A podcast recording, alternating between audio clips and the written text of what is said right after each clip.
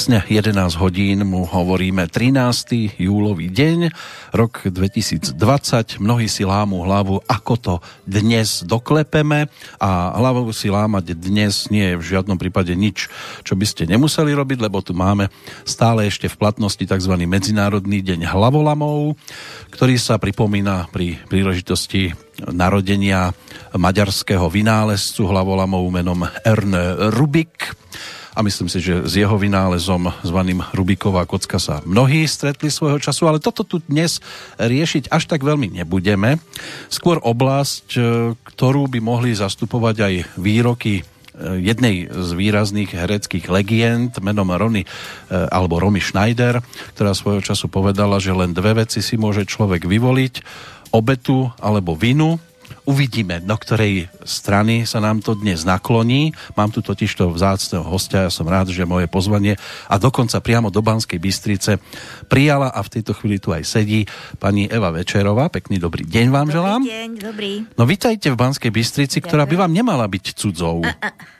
Myslím si, že moje autičko priam vedelo presne, kam ide, pretože 10 rokov som e, bola pedagógom na Akadémii umení v Banskej Bystrice, e, kde som bola ako pedagóg herectva.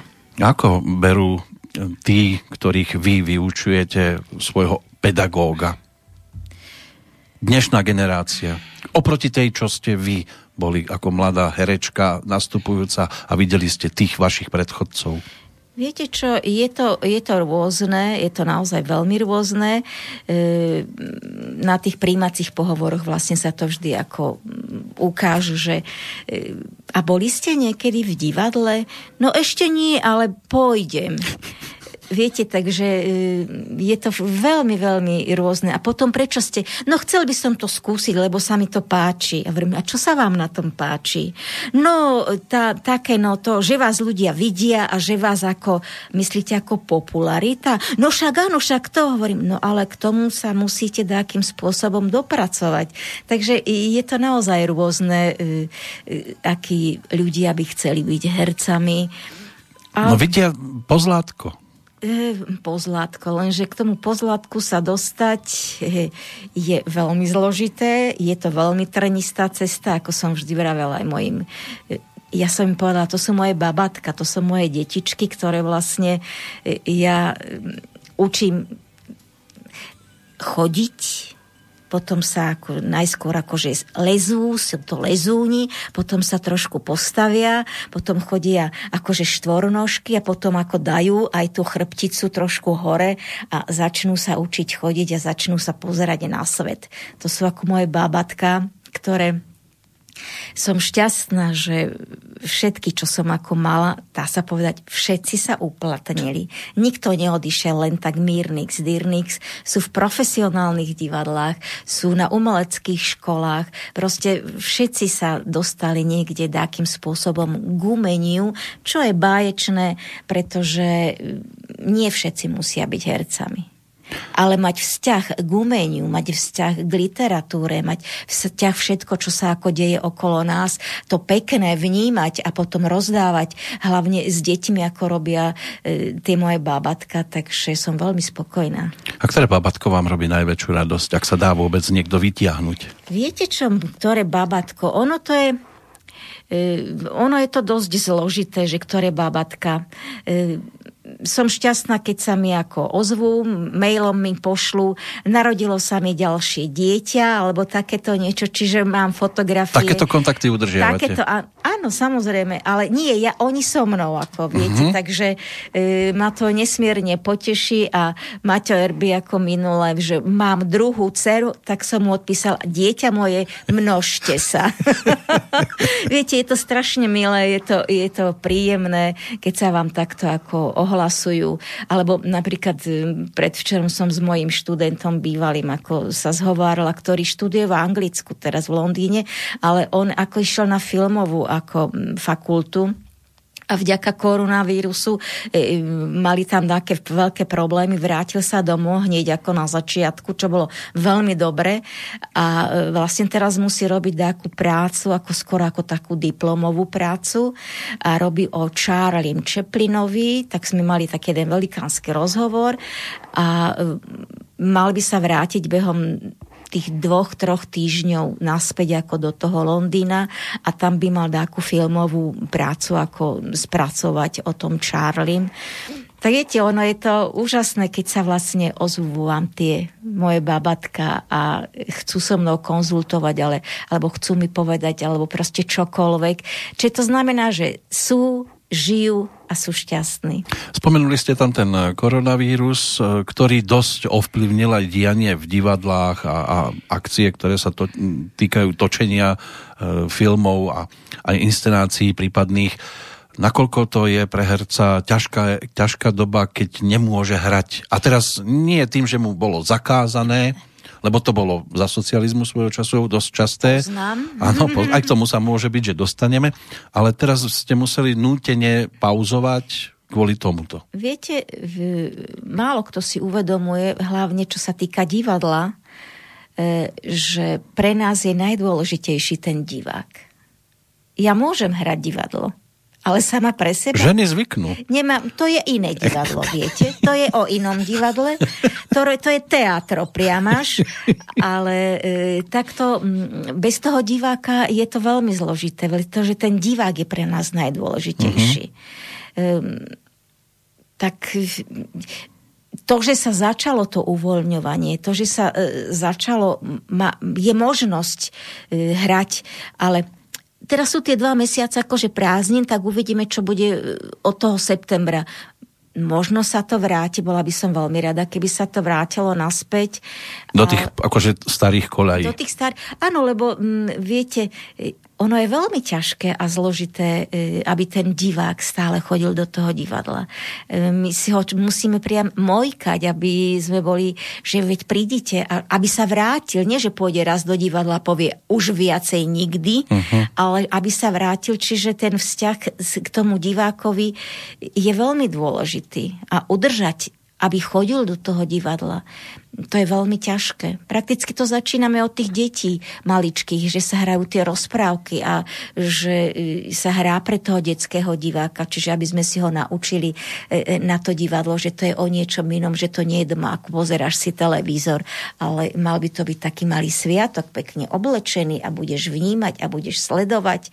Samozrejme tie deti sú vždy ako bezprostredné, že začnú, čo je vždy pre mňa ako veľmi úsmevné, že keď detského diváka mm, je sústredený a vníma, čiže začne reagovať. A dieťa reaguje samozrejme hlasne a zvučne e, a učiteľky vždy ako ticho, ticho, ticho ale my sme spokojní, čiže to dieťa je tak spontánne je tak úžasné, čiže to znamená, že buď sa mu to páči, alebo ano. sa mu to nepáči, ale aj keď sa mu to nepáči, je to správne, pretože to znamená, že reaguje. A podarilo že... sa napríklad nejakému dieťaťu aj vás, e, ako sa hovorí, vyhodiť z úlohy? Ó, reakciou? Ale samozrejme, samo, joj, stalo sa mi to, keď som ešte bola posl- e, v Košiciach, e, hrala som, hrali sme Hajnikovú ženu, ja som hrala Haničku a predstavte si to nádherné košické hľadisko, to je naozaj prenádherné. Tam je taká akustika fantastická, že e, tam sa nádher, úžasne sa tam hralo. A ja som akože začala mať, mať monológ, ty ješ, ty dudok, bunkotovač, mľa, prepúhe pletky, ľúta saň. A počula som nesmierny hluk a krik a proste nesústredenosť. Tak som prestala. Prestala som proste rozprávať a začala som sa na nich pozerať. A trvalo to takú minútu, 1,5 minúty, 2 minúty. Viete, ticho v e, divadle, hľadisku to trvá to, dlho. To sa zdá, sú to dve mhm. sekundy, ale máte pocit, že je to hodina. Ako v rádiu. A ja som sa na nich pozerala a odrazu bolo ticho. Som povedala, ďakujem, môžem pokračovať? tie decka boli jak pena. Odrazu ako... Viete, že e, ich pozornosť získať je tak ťažké, je tak náročné. Ale v tomto prípade, ja som, nič, ja som si počkala, počkala, dokončila som a fungovalo to. Hmm. Ale vy ste ako dieťa veľmi asi nechceli byť iba divákom, podľa toho, čo som si dohľadal lebo ako rodačka z Bratislavy ste navštevovali už e, popri základnej škole aj balet, tancovali v Bratislavskom parku kultúry a oddychu ako solistka od 5 rokov uh-huh. a pôsobili ste aj v detskej rozhlasovej a dramatickej družine. Uh-huh. Kde sa to dá... Poraďme bratislavskému obyvateľovi, keď má také malé dieťa, zrejme plné energie, ako sa dostať e, do takýchto priestorov? ono to bolo, e, tým, že ja som bola veľmi živé dieťa, naozaj malý diabol. No to vám zostalo. Ale inak. mám taký pocit, že asi som to dostala do vienka, lebo ja som bola môjmu otcovi darček k 50 nám. Hm. Takže on už... Nestrašte. On už, e, keď mi táto vravel, že prosím ťa, pokom si hovorím, táto, veď keď si ma robil, už si hádam vedel, čo robíš. Takže vždy ako, e, my sme mali veľmi, my sme mali naozaj nádherný vzťah, že... Tak on už asi mal nejaké skúsenosti mal, s deťmi? Mal, áno, mal dve céry, ako ja som bola ako tretia céra. Hm, tak, tak ako kráľ mal svoje tri princezné. Áno, z každej, z, iný, z iného manželstva samozrejme. To, dnes sú také vzory inak. Takže uh, ono to bolo veľmi také zvláštne, ale uh, tým, že som bola naozaj veľmi dieťa, veľmi živé a oni chodili do práce, aj mama, aj táto chodili do práce, tak jediné, čo bolo, že um, na súťažnú ulicu tam bol ako v 500 bytoch, tak tam bol ako balet a ja som začala do toho baletu v tom septembri chodiť a už na Vianoce som v tom parku kultúry a oddychu, čo mi je nesmierne ľúto, že nám ho zbúrali, pretože mm. tam toľko generácií vyrástlo, tam toľko generácií umelcov, či to boli nielen herci, muzikanti, výtvarní, tam sa vlastne všetko dialo. Tam bola tanečná, tam sme chodili Remišovskému všetci, celá Bratislava vlastne tam chodila tancovať, mm. ako na, na, mm, jak sa to, na venček. Viete, že škola ako tanca tam bola. Čiže je to velikánska škoda. Už len historická hodnota tých priestorov je vysoká viete, ale nič to mne... Môžu zbúrať niečo, ale najskôr postavte niečo iné, čo mm. nahradí vlastne toto, kde sa všetci títo ľudia budú stretávať a tam boli naozaj velikánske tie priestory a no, žilo to, žilo to tam. A e, potom som začala chodiť do školy a mm, ja som chodila do druhej triedy a už v prvej triede som začala recitovať. Aj s mojim spolužiakom Dubovským sme teraz pionier, pionierský palác bol teraz prezidentský palác. Ano. Sme z, z, išli ako spievať súťaž tvorivosti mládeže, že sa to volala. A on mal kroj a ja som mala kroj a išli sme tam akože súťažiť. To nás poslala pani učiteľka um, Brinzová Mimochodom, Kristi Brinzová, Helena Kryžanová Brinzová, jej dcéra. Uh-huh. Bola mojou učiteľkou. A teda nás tam poslala, že tam by sme mali ísť, nás to naučili a tam sme prišli a tam sme sa postavili a on spieval Anička, dušička. A ja som mu odpovedala samozrejme a sme skončili a skončila sa súťaž a obidvoja sme išli s diplomom. Prvé miesto sme získali. Bolo to úžasné. A keď som ja išla že recitovať, tiež ako prváčka, výplatu som recitovala. Výplatu? Výplata, áno, výplata. To sa dá aj zrecitovať, výplata? Áno, samozrejme, to nepoznáte. No ja som, to som mal zálohu a výplatu, to sa nedalo nikdy zre... Bože môj, kto to napísal? Vidíte, už tieto moje bunky, asi ale spomeniem, tak som ako recitovala a tiež som išla druhá alebo tretia a skončilo sa to a odchádzala som z toho pionierského paláca, som odchádzala s diplomom prvé miesto. Takže naštartovaná som bola celkom dobre. A no to moja... vleje človeku nejakú vieru a nádej, že by mohol asi na tom poli niečo znamenať? Viete, už tým, že som práve som s tým mojim študentom, ktorý ako je v tom Londýne, som hovorila, že e, vlastne moji rodičia sú na vine, že robím to, čo robím, lebo keď ma dali do toho baletu, mne vlastne to javisko a tí ľudia, ktorí akože ja som im sa ukázala, že čo viem, alebo e, mne to robilo dobre.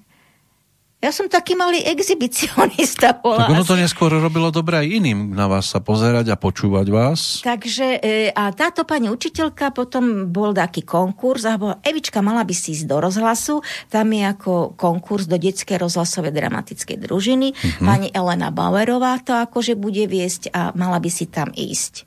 No tak ja som sadla na jedenástku trolejbus, prišla som na to Leninovo námestie, teraz sa to volá inakšie, ale proste na Leninovom námestí to bolo. A tam bol taký velikánsky šor ľudí, strašne veľa tam bolo detí. Na konkurze. Na tom konkurze. Pane Bože, čo teraz? A ja som tam bola ale sama. A bola som druháčka, rozumiete? Ja som sa nebála. Uh-huh. A taká teta tam bola s takým dievčaťom, ktoré sušľalo. Originálne. A ja som sa s nimi rozprávala, rozprávala a te, teraz už viem, že to bola teta Jarka Krivosudská, ako vyšla von, hovorí, viete čo, prosím vás, už musíme skončiť, naozaj tu už bolo toľko ľudí. Tu na po toto dievčatko a dosť, prosím vás, vy ostatní už akože chodte, že už nie. Uh-huh. Čiže to bolo po mňa. Akurát. Áno. Čiže tá šušľová tá mala ísť a ja už akože nie. A ja samozrejme, rozumiete, keď si vlastne spätne uvedomujem, že oni by to dievčatko tak či tak nezobrali. Že, ale nie, že som mala že drzosť, ale že som mala tú odvahu a že som dokázala, hovorím, teta, môžem ísť s vami? Že som akože patrím k vám a tá pani akože, a prečo nie, však poďte akože s, s nami. Čiže ja som sa dostala za tie dvere a už to bolo jedno, už to Aha. bolo jednoznačné. Tak som tam prečítala všetko to, to dievčatko samozrejme, že nezobrali. Z 365 detí nás zobrali 35. Je tam niekto ešte známy, kto bol s vami vtedy? Zobratý? Ale áno, ale áno, samozrejme, bola tam Katka Karovičová. Á, speváčka. Katka, ale hlavne prekladateľka áno. z angličtiny. S Petrom že... Topolským. Áno, áno, áno. Peter Topolský. Aj ten tam bol? Áno, samozrejme. Hmm. Peter, e, Peter Topolský, kto tam bola? E, Jela Bucká, pána profesora Buckého, akože dcéra. E, Minichová, Katka Minichová, dramaturgyňa v televízii detského vysielania. Uh-huh veľmi veľa ľudí tam takto bolo, ktorí... E, Boli pred tou čiarou. Áno, ktorých akože prijali a boli aj trošku akože staršie, lebo ono predtým, Palko Mikulík a Lubo Román, oni chodili tiež do detskej rozhlasové dramatické družiny, ale to bolo ako v Pionierskom palácu taký krúžok, ako ano. dramatický. Potom sa to dáko zrušilo a toto bolo ako nový štatút, na novo ako otváraná tá detská rozhlasová dramatická družina. Viete, želala by som všetkým deťom, ktoré ak niečo chcú, to je dôležité. Ak niečo chcú dokázať a niečo ich baví, aby mali takých ľudí okolo seba, ako sme mali my. My sme mali báječných pedagógov vlastne. To boli všetko e, rozhlasoví režiséri Ujo Joško Dánaj, dramaturg Emil Kofilo. Teta Jarka Krivosúcka na nás akože dozerávala.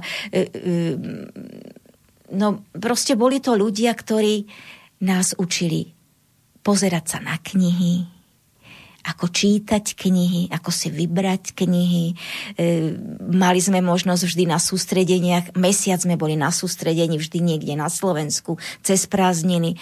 E, vlastná tvorba, či to boli pesničky, či to bolo maľovanie, či to bolo poézia, či to bola próza. Oni toto do nás stále vkladali a vyžadovali istým spôsobom od nás, čo bolo úžasné. A takto sme sa vlastne takým Vtedy sa hovorilo súdruh a súdružka, viete. Ale my sme mali teta a ujo. Tam sa toto ako nenosilo. To my sme mali taká, taká jedna komunita úžasných e, nezbedných detí, všetko, to, no tak to sme boli všetko, to boli, bože môj, že to s nami vydržali, čo sme my s im robili. No keď si spomeniem, ako sme my vyvádzali navzájom, sme si robili ako, ale viete, milé zlo. To bolo všetko ano. také milé zlo. A mávali sme večerné alebo nočné e, rozhovory. a sme sa rozprávali. Filozofické veci s nami rozoberali, e, prenádherné.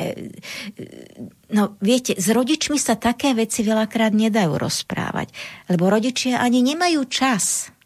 Ale títo ľudia, vlastne, oni mali pre nás čas. To je až neuveriteľné, keď sa na to človek pozrie z toho dnešného pohľadu, keď nikto nemá na nič čas a vtedy sa toho toľko veľa postíhalo a ešte bol čas aj na takéto rozhovory? No e, to bolo, no my sme hovorili, my sme boli vždy mesiac, sme boli minimálne tri týždne až mesiac sme boli niekde, vždy vybrali niečo na Slovensku, e, dáku chatu, kde sme boli celá, celá družina sme boli, boli sme rozdelení do malých, stredných, veľkých, mali sme mená ako India, na Indianov sme sa hrali, alebo všeličo možné. Mm. A bolo to, bolo to úžasné a oni to mali tak porozdeľované, lebo to boli naozaj veľmi múdri ľudia. To boli veľmi múdri ľudia, a ktorí po kvapôčkach do nás vkladali to, čo ako bolo potrebné pre tú našu profesiu.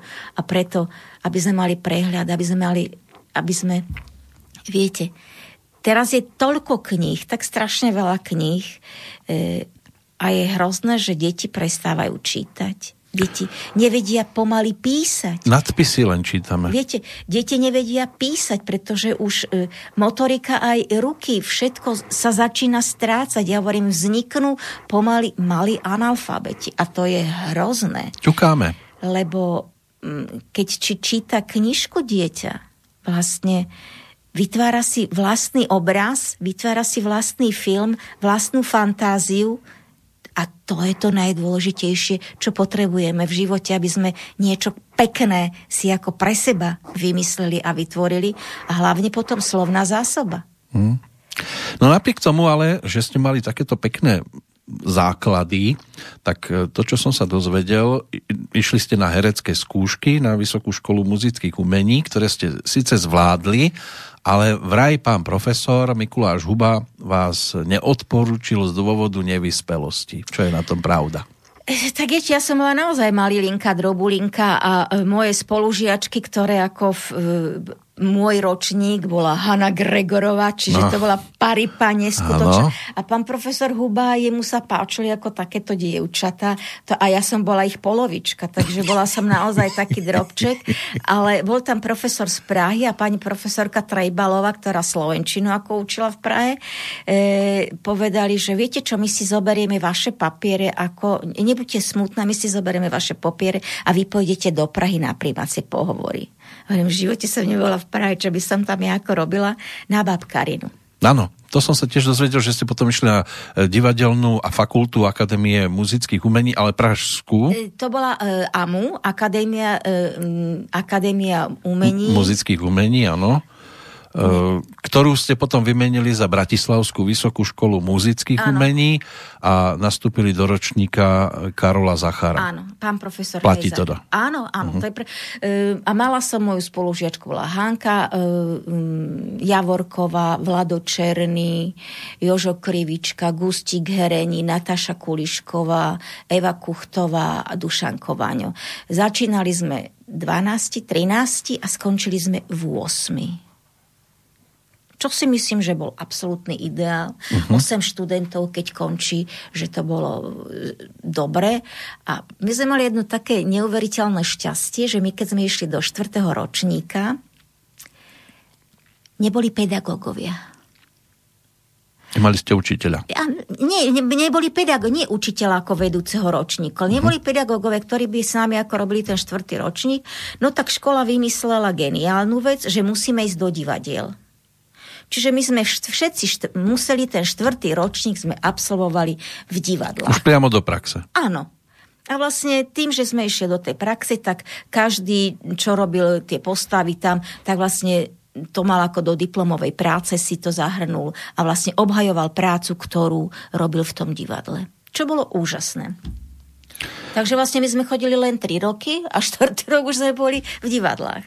No tu sa aj píše v tomto životopise, ktorý ja mám a ktorý je možné si dohľadať na stránke Československá filmová databáza, kde je aj vaša kolónka, tak tam sa píše, že už počas štúdií ste hrávali v Slovenskom národnom uh-huh. divadle a po úspešnom absolvovaní Vysokej školy muzických umení nastúpili do Košického štátneho uh-huh. divadla. Uh-huh. Takže Prahu ste nevideli dlho. A Prahu som videla rok. Potom ste boli v Prahe a potom do Košic, kde ste tiež predtým asi neboli. E, nie, ja som v Košiciach vlastne začala už ako druháčka, tam som začala robiť rozprávky televízii. Ja som mhm. vlastne tam z, m, robila, prvé, prvú televíziu som urobila nie v Bratislave, ale v Košiciach. A Košická sa preslávila hlavne Zlatou bránou. Zlatou bránou a potom sme robili tieto rozprávky, čiže tých ľudí ako tak som poznala.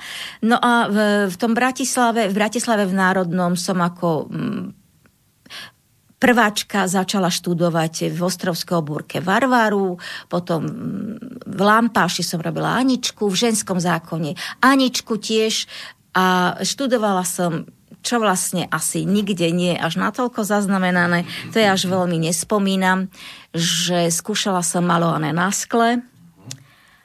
A, S Michalom Dočolomanským čo bolo? Áno, malované na skle a e, bolo to 4. júna sme skúšali a profesor Zelina moja tam, teraz sa šmikneš, ty pôjdeš prvá. tak ja som samozrejme ako Zelina prvá posluchla a deň pred skúškou mm, tam bola taká plachta vlastne, na ktorej sa to všetko mm, odohrávalo. Nebola dopnutá a tam boli také železné rámy a mi sa pod ten železný rám dostala tá moja noha, lebo tá plachta bola uvoľnená, uh-huh. ale ja som počula také puk No. A toto puk vlastne celú moju životnú kariéru posunulo, zlomila som si nohu, hneď ma zaviezli do nemocnice, samozrejme, evidentná zlomenina tam bola. Doktor Horský, bývalý manžel ako pani Milky Vašáriové, ako mi to dával dohromady. Vrátila som sa do divadla, ešte som mala dokonca pre mesiac som mala 14 predstavení odohrať, čiže tým pádom... To bol ktorý rok? V 73. Uh-huh. V 74. áno. V 73. A takže e, ja som doma bola len s vyloženou nohou a Absolútne som netušila, že sa naozaj môj život nesmiernym spôsobom zmení, zruší a že budem musieť začať niečo iné. V septembri som prakticky vtedy sa dávali ako mm, tým, že nemali sme tých pedagógov, takže sa dávali prihlášky do divadiel, ale ja som si nikde prihlášku nedávala, pretože som zostávala v tom ako národnom. Tam som akože mala pokračovať. No a keď som ako v septembri nastúpila, prišla som ako za mm, ten tedajším šéfom, zase pán profesor Huba. A hovorí, viete, my sme o vás uvažovali, ale ja neviem, akým spôsobom vy sa budete ďalej vyvíjať. A to bolo na štvrtom poschodí. A ja som myslela, že z toho štvrtého poschodia vyskočím von oknom. Lebo vlastne vtedy sa strihlo všetko, celý môj život sa vlastne strihol. A ja som vám povedala ďakujem. A odišla som von a jedine mala som takú, že ako Rubikovú kocku hlavu som mala, no. ktorá sa mi miešalo sa mi to tam všetko, že čo budem robiť. Jediné, jediné, čo mi ako povedal, že ja som mu vedela, že musím ísť do divadla. V Košickom divadle Všetkých hercov som poznala, lebo som tam robila rozprávky, čiže všetci kolegovia boli mene veľmi blízki a veľmi známi. Tak som ako zatelefonovala do divadla, do Košic, že či by som si mohla tam dať prihlášku. No a tedy bol šéfom, hmm, si spomeniem, a povedal, že nemáme miesto, nemôžeme, mm-hmm Hovorím, ale by som potrebovala, tak som mm, sa rozprávala mm, s tetou Hanči Grisovou a s tetou Hety Grosovou. To boli také moje sudičky úžasné. A Gimerský sa volal Anton Gimerský, bol šéfom. A vtedy teta Hety Grosova povedala, počúvaj, ak ju nezoberieš a povieš, že nemáš miesto, ja v tomto okamžiku odchádzam do dôchodku a moje miesto jej dáš. Ja som sa vtedy tak strašne rozplakala. Hm. Viete, to boli neuveriteľní ľudia, neuveriteľní ľudia, úžasní, takže hmm. pán ono... Výmersky pochopil, že musí niečo urobiť, tak ma zobrali ako olevku. Áno. A bolo to poriešené, takže som vlastne nastúpila do Košíc. Čo najďalej od Brat... Ja som nechcela Bratislavu ani vidieť. Čo najďalej od Bratislavy, lebo to bolo tak ťažké a tak kruté pre mňa. Ale bolo úžasné zase, keď som sa vrátila na obhajoby, na diplomovú prácu, akože obhajoby a štátnice, keď som sa vrátila, to bolo v máji, tak predtým profesor Záchar mi stále hovoril, ale ten ženský zákon to je ako tvoja postava, aby si vedel to, akože ty. Prvé, čo samozrejme, že mi nedalo, tak som sa išla pozrieť na vrátnicu DPOH, že čo sa hrá. Áno, to je divadlo Pavla Orsaga Hviezdoslava, aby to bolo jasné. A videla som, že sa hrá ženský zákon. Tak ja som zavolala profesorovi Zacharovi. Hovorím, pán profesor, som tu. Môžem si zahrať? A on povedal, Zelina, samozrejme, prídi. tak, e, tak som akože išla aj na prevádzku hore, že pani Laštúvkovej povedať, že budem ako hradia. Pán profesor samozrejme tiež to ako oznámil. A viete, to sa hralo na malej scéne preto to spomínam, že aby ľudia pochopili, že aké vzťahy boli medzi nami, čo teraz sa už nenosí. Mm. Teraz je už len krutosť, zloba, nenávisť a závisť. A ja som tam prišla, samozrejme ako mm, hralo sa o 7, ale už o tej pol piatej sa tam pani herečka, mama Meličková. No proste Nestorka, neuveriteľná žena pani Viera Strnisková. Čiže toto boli všetko, Ivanko Mistrik, toto boli všetko ľudia, ktorí boli úžasní. Tak som, a mama Meličková mala veľmi rada fialovú farbu. Tak som jej kúpila fialové kvety kyticu velikánsku. Tak som jej zaklopkala na tú jej šatňu a hovorím, boskávam, mama, môžem? Jej, Evička, čo ty tu? Hovorím, mama, viete, dnes budem hrať ja no konečne zase bude sranda. Viete, takéto prijatie mm. a nepotrebovali sme žiadnu skúšku, nič a ja som bola tak šťastná, že som si to mohla zahrať. Samozrejme s Myšom do Čelomanským tam robil to Myš, jak ten mne robil zle. To bolo neuveriteľné. Ale bolo to nádherné, že všetci navzájom si strašne fandili a drukovali a tá súdržnosť bola úžasná. No ak sú pravdivé informácie z vášho životopisu, ktoré mám pred sebou, tak možno tamto premýšľanie nad tým, čo ja budem robiť a kde ja pôjdem, e, možno sa tam miešalo aj to, že keď ste sa rozhodli byť herečkou, tak údajne ste sa e, doma veľmi nezhodli s ocinom. Je to pravda? Uh, do konca života sa nezmieril s tým, že som herečka. Že ste herečka. Absolútne. Aj sa nad tým ste premyšľali, že teraz nemôžem hrať, čo otec sa mi bude, ako bude so mnou komunikovať? Joj, nie. Ja to, som ti to hovoril. Nie, nie. To, nie? Tie, takéto niečo akože nemohlo existovať. Uh-huh. To jednoducho, ja som prišla s novým riešením a bolo to vy, vyriešené a bolo vymalované, ako sa teraz hovorí. Že jednoducho, ja som nemohla, že e, porad, nie, porad, v žiadnom prípade nie. Ja som si to vymyslela, ja som to chcela uh-huh. a ja som to všetko musela aj vyriešiť. Ale ani vtedy to neuznal, keď ste už povedzme niečo dosiahli na tom here hereckom no, poli? Viete, ono to bolo také, že trošku o niečom inom. E, môj táto chodil strašne rád so mnou. Sme chodili vždy v Bratislave. V sobotu bolo trhovisko, centrálne trhovisko. No, tam, tam, kde je teraz vlastne... Istropolis. Áno, ale potom už aj to nové centrálne, uh-huh. ktoré teraz sa ako vraj bude rekonštruovať. A tam sme vždy ako chodili s tátom, aby sme niečo nakúpili alebo takto. A viete, e, môj táto vždy ako, že hovorím, takých tých starých páprdov, keď stretával, tak vždy akože sa pýtali, Joško, čo, vnúčka, vnúčka? A môj táto s hrdostou, nie, dcéra. Tak tým ostatným sánka klesla. V tomto prípade bol ako toto spokojný, ako, ale mm, aj som ho volala, on do divadla prišiel. Keď som akože ho zavolala, on aj prišiel, aj som dostala od neho kyticu rúží, samozrejme. Uh-huh. To ako, on bol v tomto neuveriteľný. A posledný krát bol môj tato, keď sme Haspro režiroval um, bože, jak sa to volá, Janošik podľa Vivaldiho. Mm-hmm. No, tam som hrala Katarinku a bolo to ako vo verši a bolo to v, v, v, v štúdiu Lasica Satinsky, čo je L plus, L plus S, S áno. A Takže táto bola ako na premiére, v poriadku som si ho bola zobrať, aj som ho ako potom akože zaveziem naspäť domov a tak som si ho posadila už ke po skončení ako do autička a môj táto ticho. A to je to najhoršie. A len táto čo?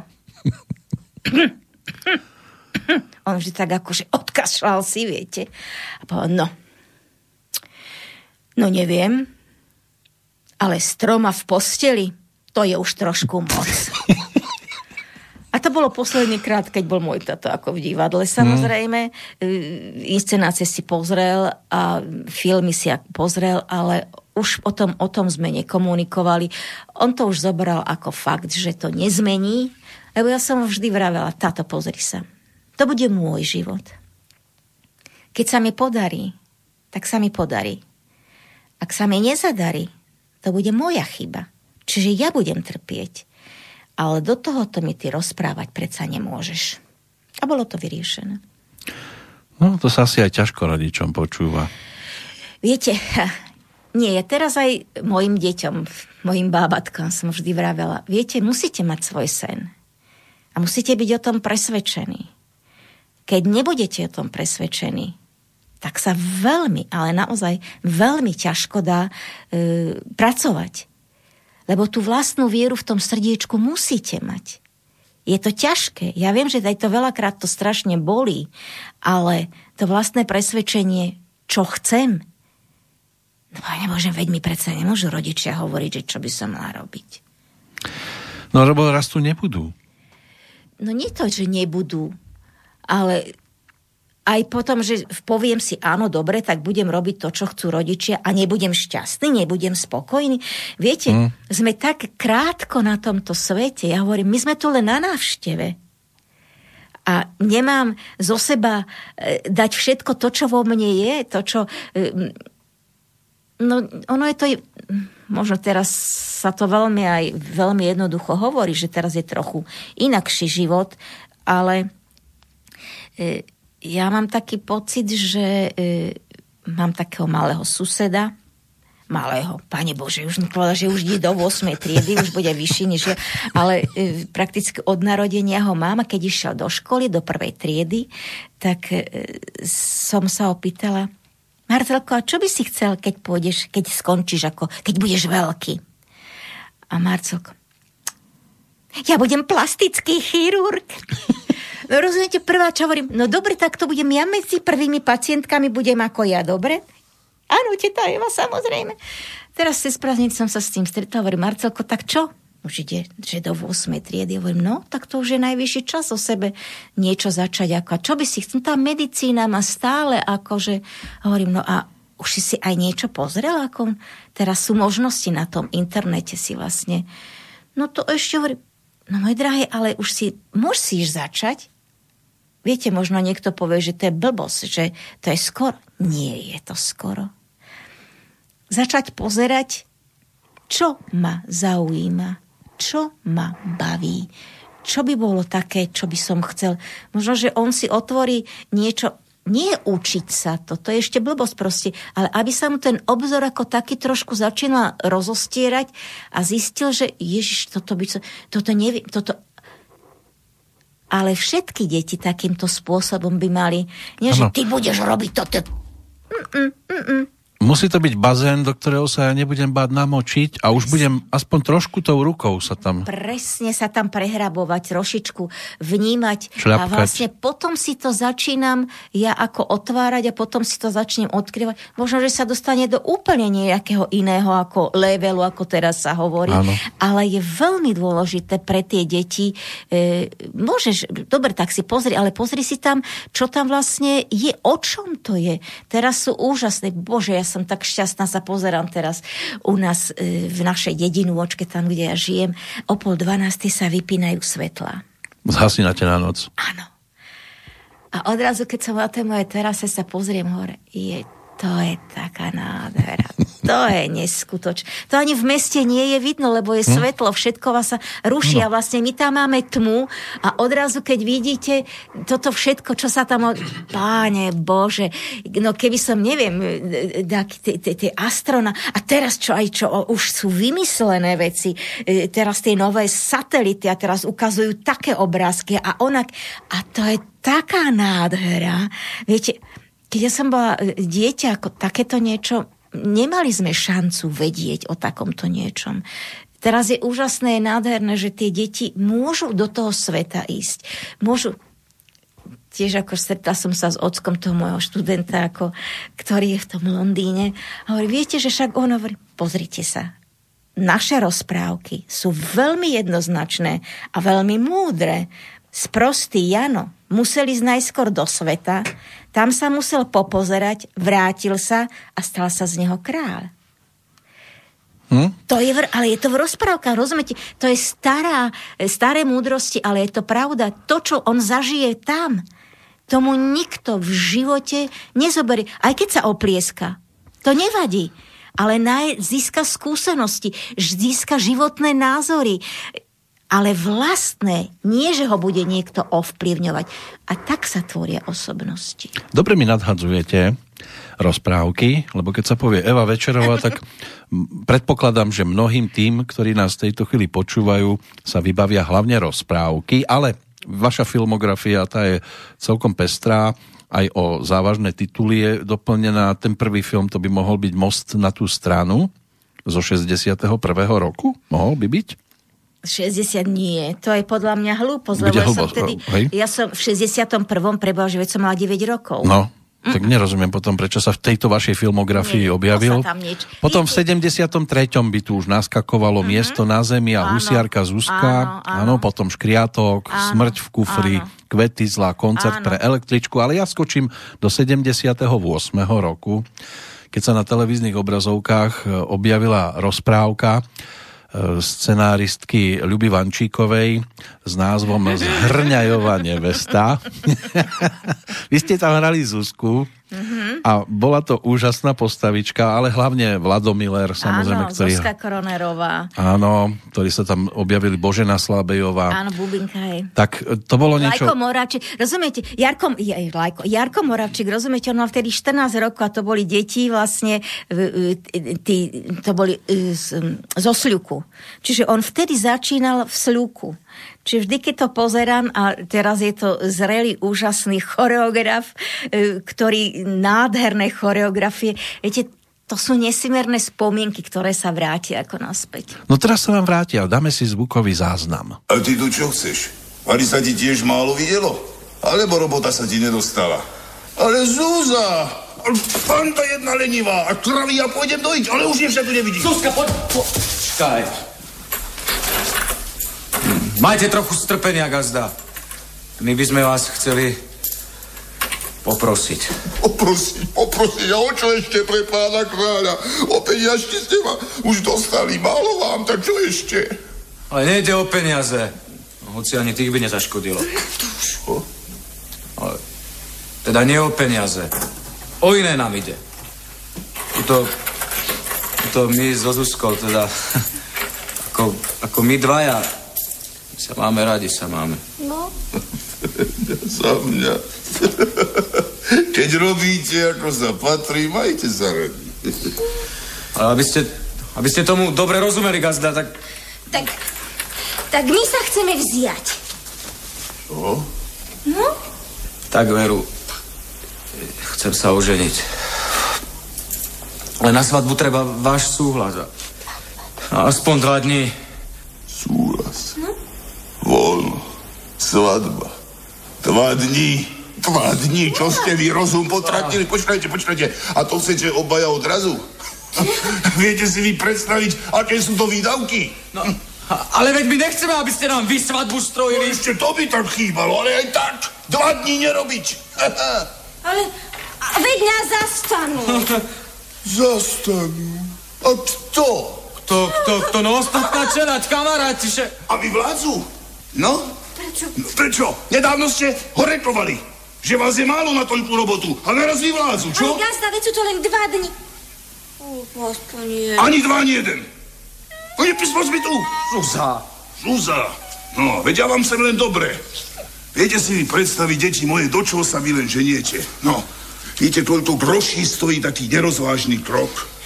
Matúš, Matúš, keď chceš teraz ušetriť, nedáš si pálenky, alebo e, čiž mi dlhšie ponosíš. Ale potom, keď budeš s ňou, keď budeš... Nepočúvaj. Keď budeš s ňou, darmo ty do krčmy nepôjdeš, keď ona si novú šatku kúpi. Počkaj, a zje. Mm.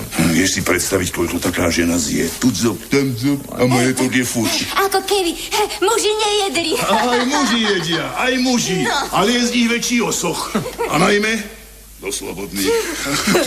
Čo myslíš, prečo som sa ja neoženil? Vari som mne súci? Súci? No.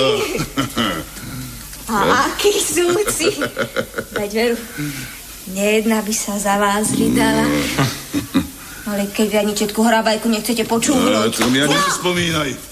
Aj tá dohádzovať chodí len preto, aby ma vyjedla. A, ale oženiť by ste sa aspoň vy mali, aspoň Aspoň by vám srdce zmeklo. Akurát. Ešte to by mi tak chýbalo. To chceš žiť takto? Bez lásky? Ja mám svoju lásku.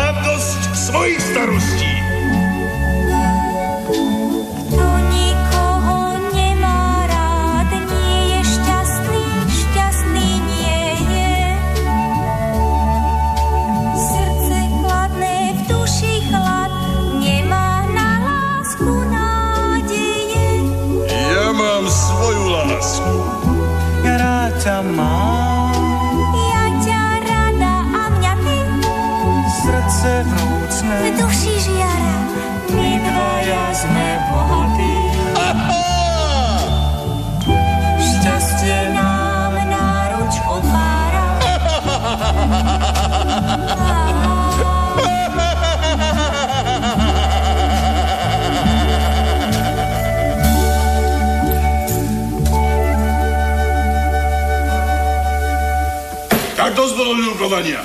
Teraz vidno, ako láska prekáža. Dá sa do roboty. No. Zuzka, Zuzka, po, počkaj! Tak toto bolo vaše posledné slovo gazda? Posledné? Tak naozaj nedovolíte? Nedovolím.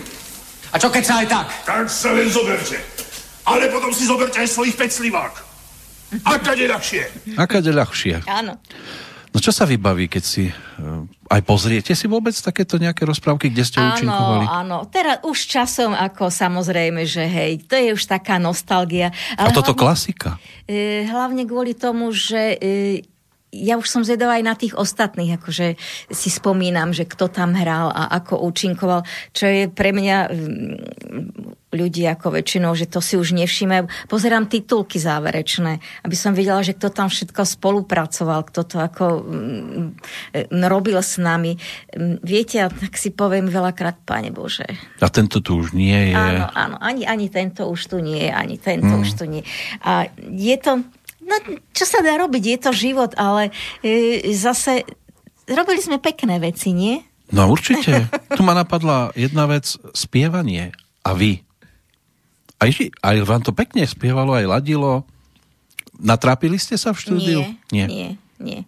Ja som e, e, zase na základnej škole vďaka, e, mali sme úžasného učiteľa, Jozef Klochaň sa volal a ten založil v, na Vazovej ulici, ja som chodila na Vazku v Bratislave do školy, detský spevácky zbor. A ten detský spevácky zbor bola, že Iskrička, plamienok a plameň. Iskrička mm-hmm. boli ako malé ano, deti, postupne. plamienok ako boli tie. A tak ako sme boli iskričky, pionieri a zväzáci. Áno, presne, tak... aj toto bolo. A e, ten sa nám naozaj venoval e, neskutočným spôsobom. On u nás učil ako hudobnú výchovu a vlastne všetky deti na tej škole vlastne on poznal. A vždy, kto ako vedel intonovať, kto vedel spievať tak, ako aby začal chodiť do toho detského spevackého zboru. No a musím sa pochváliť, že sme boli najlepším detským speváckým zborom v Československu. To sa niekde aj odzrkadlilo na nejakej súťaži? Alebo... Áno, my sme hm? chodili, sú... my sme všetky súťaže vyhrávali. Hm. My sme mávali v koncertnej sieni hm, Slovenského rozhlasu, sme mávali koncerty vlastné. Úžasné. Proste my sme fungovali neuveriteľne. A repertoár bol tiež vlastný, alebo prevzatý nejaký? No tak to... Na svete je deti ako smeti a takéto? Áno, áno. Toto ste mali, áno? Žiarišatka pionierska. Dá, bude slnce. To všetko. Môžem povedať, že viete, koľko sol mám tam akože nahratých a s, s týmto pánom učiteľom Klocháňom v detskej roz, v rozhlase bol aj spevácky zbor ako a každý týždeň sa učila pesnička.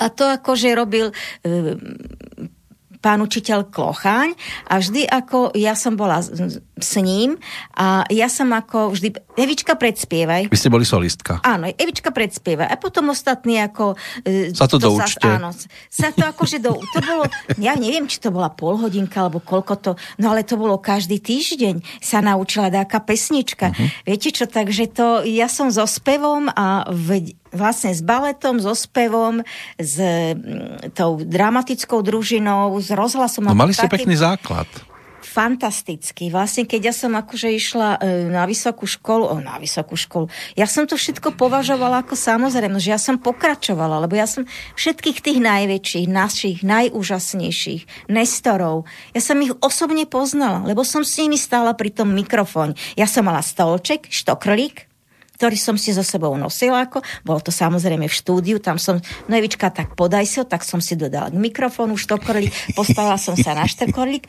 aby e, som došiahla na ten mikrofón a fungovala som. A to boli naozaj naši najúžasnejší, najväčší ako herci. Od nich som len mala také veľké rádiolokátory, ušiska a len som počúvala, čo sa všetko deje. Bola som ticho ako mucha a brala som ako od nich rozumy. A toto bol Vlado Miller, ako herec, úžasný hlas, uh-huh. krásny. Uh-huh. Ako prebiehalo napríklad natáčanie tejto zhrňajovej nevesty? Bolo veľa pokazených záberov? Lebo to sa dnes neukazuje nikde. Viete čo, to sa robilo s pani Ľubou Vančikovou, ktorá, my sme to mali naskúšané. My sme mali normálne akože skúšky. To nie, že sa prišlo do štúdie a tam... E, a ideme sa, ostru. Nie, nie. To, to bolo normálne naskúšané, najskôr to bolo načítané a potom sa to akože skúšalo trochu v priestore. Všetky tie choreografické veci, ktoré boli, tie sa sľukári naučili samozrejme v sľuku, že to nemuseli a sme ako učiť sa v, ako v štúdiu. A všetko sa robilo po obrazoch, tak takže tam nebol problém, že či sa niečo pokazilo, sa niečo nepokazilo. Podľa mňa ono to bolo robené e, s, s tak nádherným naplnením duše a s takou živelnosťou istou, že fungovalo. No, no ja neviem si predstaviť... Breptik, prebrep, to, no, toto. To tam bolo iste. Tak potom ideme ešte raz. Alebo, alebo keď niekto zahra úžasne, ako v tomto prípade napríklad pani Slabejová tam bola a, a Vlado Miller, Matúško, Matúško, hej, tu zob, tam zob. No to by niekto nemohol vydržať. Pozrie sa na ňo, sa musí začať smiať. No tak toto my musíme vydržať. Áno, to musíte. To je práve mm-hmm. to mhm. najťažšie, čo ja na hercoch obdivujem, že tam pri... Aj kameramanov ja obdivujem, lebo oni držia tú kameru a ja si myslím, že to musí baviť a viete, že sa mu netrasie obraz. Viete, ja vám poviem tak, že e, ono, keď ide ostra, Tak sa sústredia. Tak je absolútne sústredenie. Uh-huh. To, bez toho to nejde. Lebo to by sa veľakrát pokazilo a veľakrát by ako sa muselo ísť. A čas sú peníze. Aj to. Takže e, je absolútne sústredenie. Keď sme skončili klapku, tak potom sa smeje. Ale keď je ostra, takže e, vlastne, že nie. No toto ja mám neuveriteľný zážitok s tetou Hanči Grisovou. Pane mm-hmm. Bože, miesto na zemi, inscenáciu, pondelková inscenácia. Áno, to ja boli tie legendárne bratislavské áno, pondelky. inscenácia, hej, miesto na zemi. A to bola moja prvá akože pondelková, akože veľká inscenácia. To prišiel pán režisér z Košic, prišiel za mnou do Bratislavy to bolo, ja som mala pocit, že som ako v Hollywoode, že režisér mňa prišiel osloviť, že či by som ako neúčinkovala. Aj mi scenár, akože normálne boli iba také pundeklové a toto bolo akože plné dosky boli, mám ho dodnes odložený. A mi akože priniesla, tam som robila takú 17-ročnú puberťačku, strašne peknú postavičku, ako pekná postava, ktorá išla ako celým týmto dejom. A teta Hanči Grisová mi robila babku a mali sme, už sme nahrávali v Košiciach samozrejme a mala mi jednu streliť. Takú riadnu facku mi mala dať. Uh-huh. Jej, no tak dobre, teta Hančinovi nevadí, no tak však mi jednu struhnite, no však ja už volia, čo vydržím, nie? Tak sme išli ostra. Teta Hanči jednu strelila. Režisér, stop, stop, stop, stop. Čo to bolo za facku? To je facka? Ideme ešte raz. Tak, tak, teta Hanči, zase sme akože išli. Druhá ostra. Tak mi trošku takú silne.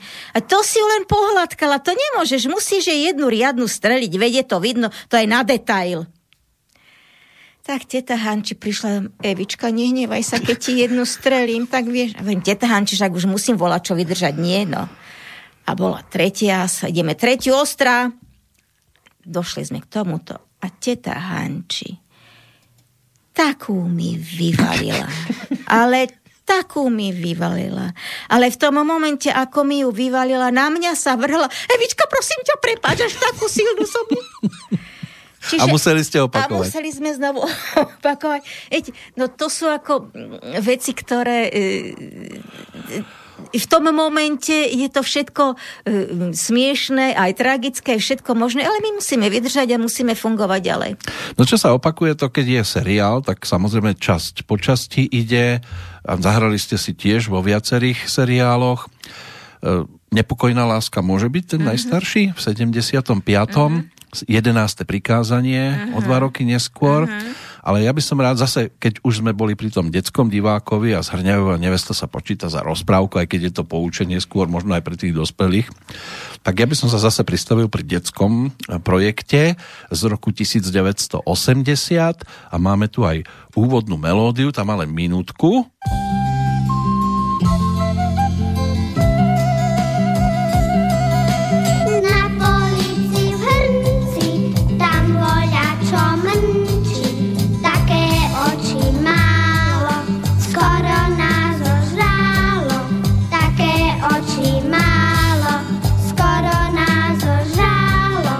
Budete spievať aj vy uh-huh. o chvíľočku.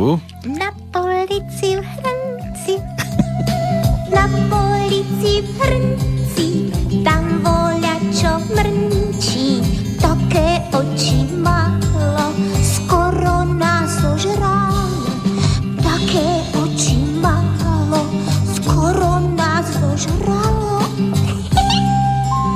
A ešte príde partner Marian Labuda. Uh-huh na polici v hrnci, tam voľa čo mrnčí, také oči malo, skoro nás zožralo, také oči malo, skoro nás zožralo. No hlavne, že žrali to deti doslova do písmena. Áno. Bolo to tuším 7 častí. 10. 10? 10? Tak zase chyba v databáze. Nie, nie, nie No ja tu mám, ja tu mám sedem napísaných. Asi ten týždeň teda. No, ako sa Ješko hľadal nevestu. To neviem, to si nepamätám. Lekvár slivkový, po, ako sa pohádal s malinovým džemom. To je možné, áno. No. Tak možno, takže na ten týždeň to bolo, áno. tých. Ale to je. No kocúr Andy, to bol Marian Labuda a vy ste boli Miška Emília. Emília, áno. a ja si myslím, že keď už teda o tom rozprávame, poďme si ešte niečo z tohto programu vypočuť. Uh, to bol strašný sen. Snívalo sa mi, že ma chytil kocúr Andy. A celá som sa od strachu spočila. Ako to vyzerá. Dúfam, že sa na mňa nikto nevdíva. Prepadla by som sa od hamby. Aj kocer mi sa ma. No, musím sa učesať. Čo keby tak niekto do komory vošiel? Sa vôbec nevidím. Tu niekde bolo predsa zrkadlo. Aha.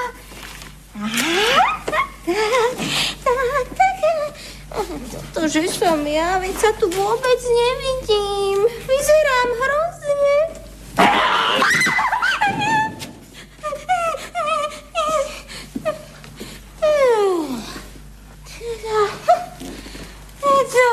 Mám ťa! Lenže, pravdu povediac, vôbec nemám na teba chuť. Práve som sa výborne na večera. Hm? Nemal by si sa priedať, Andy. Hm, najedol som sa. Umel som si nožky, zúbky a už som bol jednou nôžkou v posteli. A teraz sa mi žiada pred spaním vypočuť si večerníček. Aj mne. No je, že ty sa práve zobudila. Hm, tak teda, večerníček po spaní. A okrem toho my nemáme televízor. Oh, ako to? Veď my máme predsa naše rozprávkové zrkadie bola. No tak, no tak začni. Ja milujem večerníčky.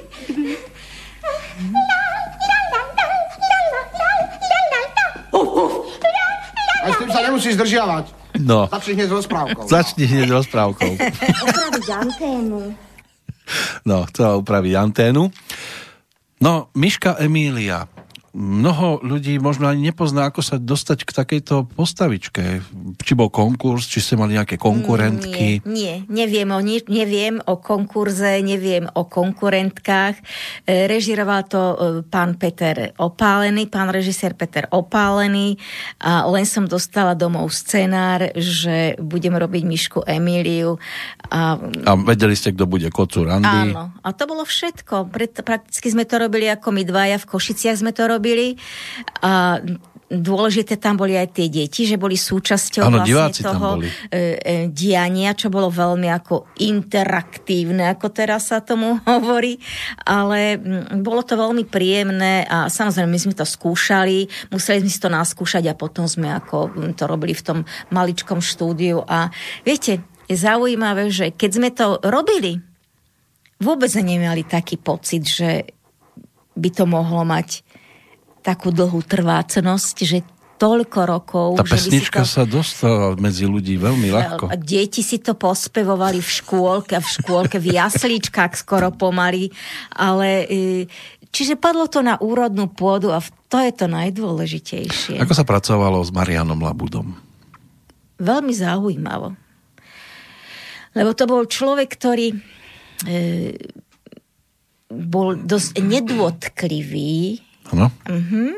Asi si vyžadovala aj pripravenosť? Tak nielen pripravenosť, ale istú dôstojnosť, a nie dôslednosť, uh-huh. ale dôstojnosť. A tým, že my sme boli na takej jednej, dá sa povedať, vlne, tak nemala som s ním problémy v žiadnom prípade. Uh-huh. Viete, je zbytočné počas práce sa niečím rozptilovať. Robili sme to, čo sme mali robiť, lebo to bola, nebola to ľahká robota. Bola to veľmi ťažká práca sústrediť sa a robiť vlastne tieto postavičky, aby boli milé, aby to nebolo prehnané, aby to bolo vlastne, aby tie deti tomu rozumeli. E, čiže tam sme sa my absolútne sústredili na tú robotu. Jemu to chutilo, aj mne to chutilo, takže nemala som s ním také veľké problémy. Niektoré také komentáre sa dajú tiež dohľadať na tej stránke Československá filmová databáza, kde jeden e, z tých komentujúcich napísal Mne sa Labuda v tej dobe postaral skôr o zlé sny ako o dobrú zábavu, pripadal mi dosť strašidelný a to aj celkový look seriálu. On bol taký zmaľovaný. Áno, áno a tak tak chodil tam, tak pozeral po tej myške, hej. Áno, že o tom to je, že mačka a myš ako... Viete, tá myška ho vlastne svojím spôsobom vždy dobehla. Uh-huh že vyhrala a že sa dá aj spacifikovať takýchto veľkých a zlostných ľudí. Áno. To bolo jedno. Bol to večerníček, bolo to niečo, čo nemusel každý milovať, ale všetci si to zapamätali. Áno. A Áno. Takých, takých vy máte e, vo svojom, tak povediať, repertoári mm-hmm. viac. Tak prejdeme asi k tej najznámejšej postavičke. Ja si myslím, že tá pesnička, ktorá teraz zaznie, tak e, tá musí byť známa všade na svete krajině, kde sa piesok lial a kde sa sypal vodopád.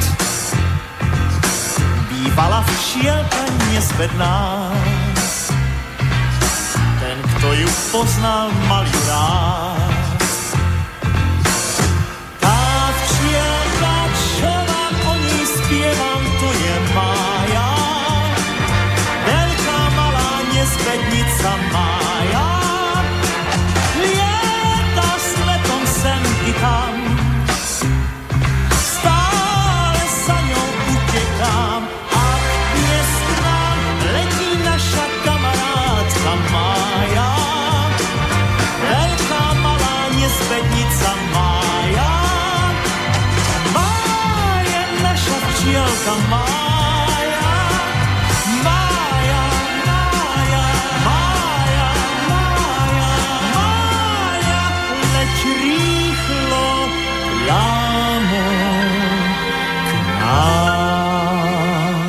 Maja k nám doletela.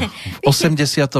roku to bolo? Ja neviem, v ktorom roku to bolo. Je to dosť možné, že v 83. Ale hneď na túto pesničku, viete, mm, to museli ísť pán dramaturg, to musel akože prepísať a museli ísť ako za pánom Gotom, ano. ako požiadať ho, že či by to ako nenaspieval. V Slovenčine. V Slovenčine. On to spieval v češtine, v Nemčine a tak ďalej. Áno. Hudbu robil Karel Svoboda, takže oni mali k sebe veľmi blízko. Áno.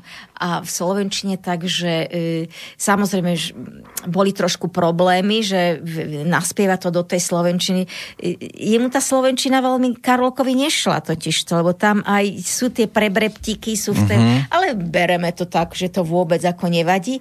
Ale zase musím povedať, že už keď sme to urobili, pani režisérka Betka Domastová bola ako režisérka tohoto celého diela, že e, potom sa ja som, už, ja som počula v ruštine, v maďarčine, vo finštine, v polštine, e, v Nemčina bola... Myslíte ori- dubbing? Áno, dubbing, potom originál, potom v češtine a že bolo také porovnávanie a my sme vyhrali. Ačka Janoušková, tuším, že áno, dabovala tú Česku včielku Máju a vy ste boli výťazí. Áno, my sme vyhrali. No s Marianom Zednikovičom. Áno a, a bol tam Ľubo Gregor ako Flip. Zač- začínal to Tony Mrvečka. Áno. Prvých 10 častí, ako urobil Tony Mrvečka a Tony potom ako bohužiaľ veľmi No akurát ochoril. dnes je deň, keď je výročie úmrtia pána Mrvečku. Vážne? Akurát dnes by to malo byť. No vidíte. A Tony bol jeden úžasný človek, lebo s ním som veľmi veľa robila aj v, v divadle ako. E, a on vždy na mňa, vieš, Ty si taký samoraz. Počkať, nie, 20. apríl, pardon. Ja som si to pomýlil, lebo som dnes rozoberal rok 1985 mm-hmm. a on v 85. zomrel. Čiže asi to bolo počas toho seriálu. Áno, áno, pr- hovorím, prvých 10 častí ako urobil, lebo teraz, viete, teraz keď sa začne robiť dubbing, tak sa vlastne za jeden deň robí 10 častí. Uh-huh. Ale my keď sme začali robiť, tak e, to bola veľká príprava, samozrejme. E, nielen preklad, ale e, všetko to dáva dohromady a my sme mm, robili Maroško, Maroško a ja, pani Betka, chcela, aby sme my stále boli spolu. Lebo teraz vlastne každý si nahrá svoju postavičku a, a ide do čudu. Áno, že sa ani nestretnú. Áno, ale ona chcela, aby sme sa navzájom ale tak to aj je počuť, rozumiete? Áno. Ale ona chcela, aby sme sa navzájom počuli a navzájom, aby sme si odpovedali. Aby ten dialog naozaj fungoval, aby to, aby to bolo v poriadku. Takže tento Tony tých prvých 10 častí ako urobil, potom ako ochorel a prebral to ako Lubo Gregor. Jaj, no tak to zase bola, e, to, to, to, to bol ekrazit, on oproti Tony Mrvečka bol jeden extrém a Lubo Gregor zase bol ako druhé extrém, tak to už stršalo, všetko z neho išlo, ale bolo to nádherné, nádherná robota to bola.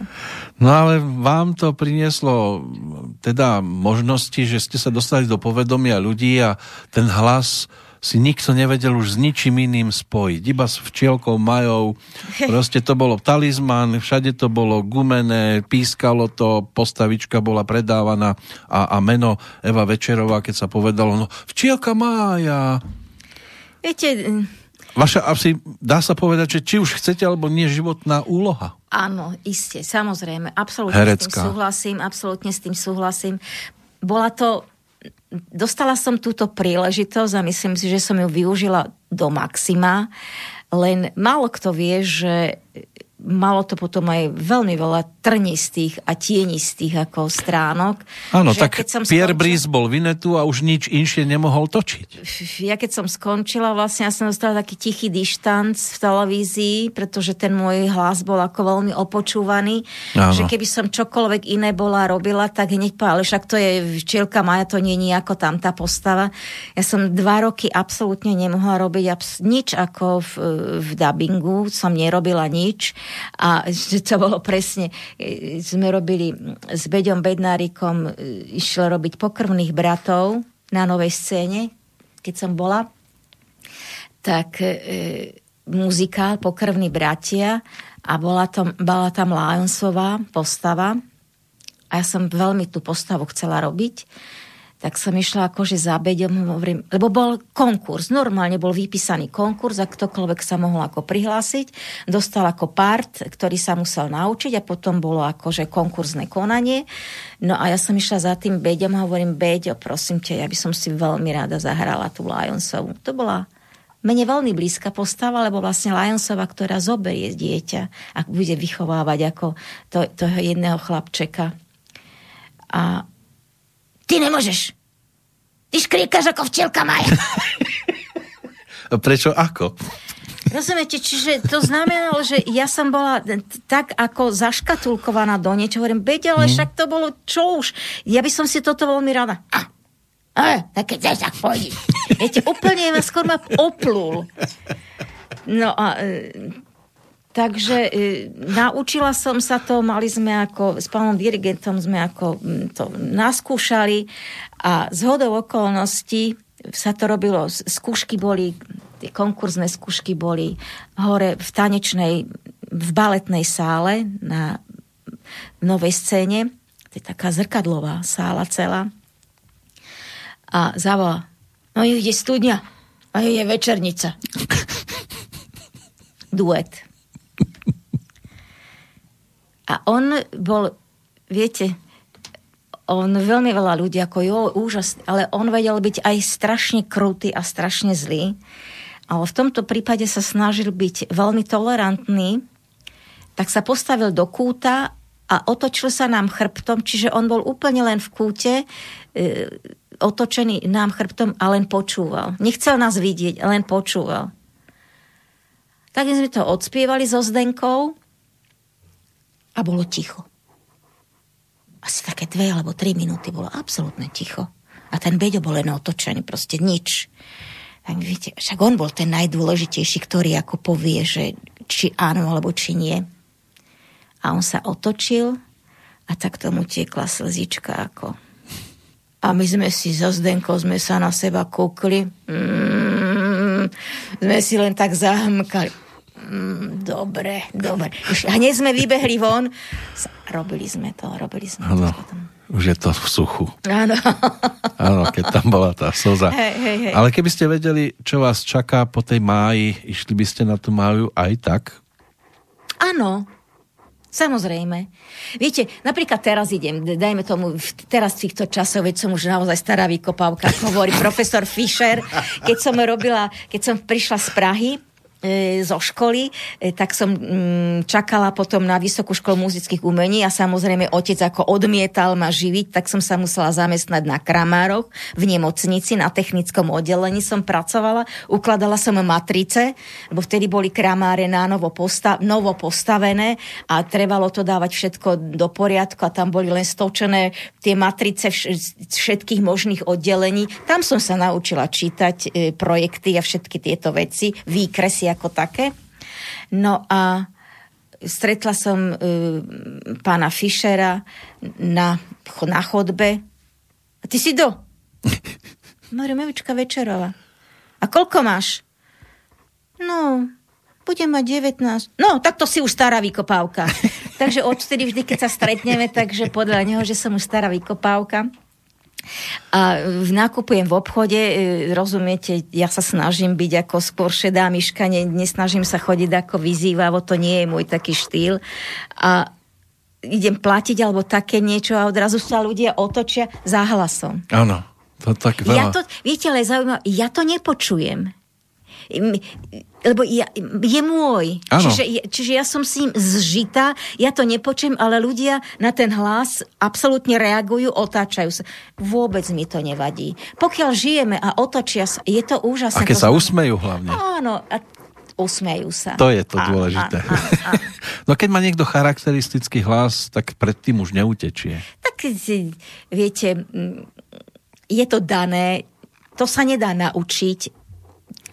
To je proste danosť Áno. a túto danosť využili. A nielen vaša generácia, ale aj tí starší herci, bolo to aj o tom, že nám stačilo zavrieť oči, počúvať ten hlas a my sme vedeli, ako ten herec vyzerá. Presne.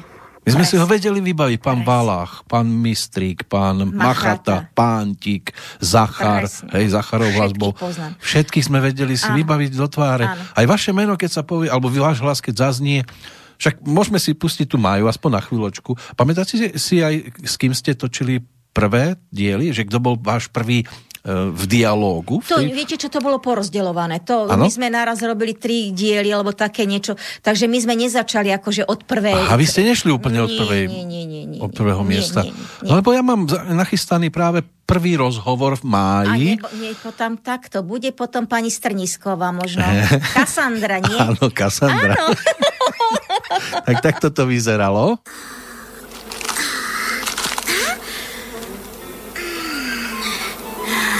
Hú, je tu niekto? Pravda, že sme tu. Poď von, Maja, poď von. Už len ty jediná nám chýbaš. Kto je Maja? Ja som Maja? A prečo ste ma nazvali Maja? Hm? No, vlastne bez nejakej zvláštnej príčiny, len preto, lebo každý sa musí nejako volať. Volám sa teta Kassandra a kým vyrastieš, budem sa o teba starať. Poď. Teším sa, že som už vonku, bolo to tam tisné. Je to tvoja vina, ostatní sú už dávno vonku. Prečo si nevyšla skôr, a? Lebo sa mi snívalo čosi pekné. Čo tu vravíš? V sa sníva, no toto. Raz ti to porozprávam. Bolo to veľmi smiešne. Ako je to tu? Mám zoskočiť dolu, alebo ma vezmeš ty? Nie, počkaj, vezmem ťa, Maja. Aha, vezmeš ma na ruky? No poď, dieťa moje, sny sa už skončili, poď. Začína sa nový život, preto sa musíš veľa učiť. Prečo letia tadeto? Začínajú sa zlietať do roja. Ja tu nič nevidím. Kde je ten roj? Práve sa doňho zlietajú. Nerozumiem. To je pre teba ešte trošku ťažké. Najprv musíš pochopiť jednoduchšie veci. Aha. A prečo to vlastne robia? Lebo čo je svet svetom, všetky včely to tak robia. A na čo to robia, hm? hm? Prečo mi to nevysvetlíš? Ale tak nech to aj pochopím. Teda... Ako sa mám voľa čo naučiť, keď mi nikto nič nevysvetlí? Dieťa moje, všetko sa raz dozvieš, ale pekne porade. Poď ideme za ostatnými. No dobre. A prečo?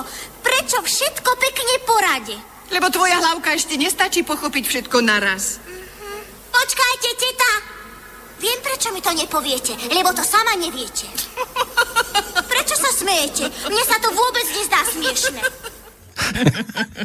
No, sny sa už skončili. No, áno, sny sa už skončili. Všetko to je už v realite a všetko je už o niečom inom. Maja bola oneskorená, lebo išla posledná. Tak medzi poslednými, hej, samozrejme.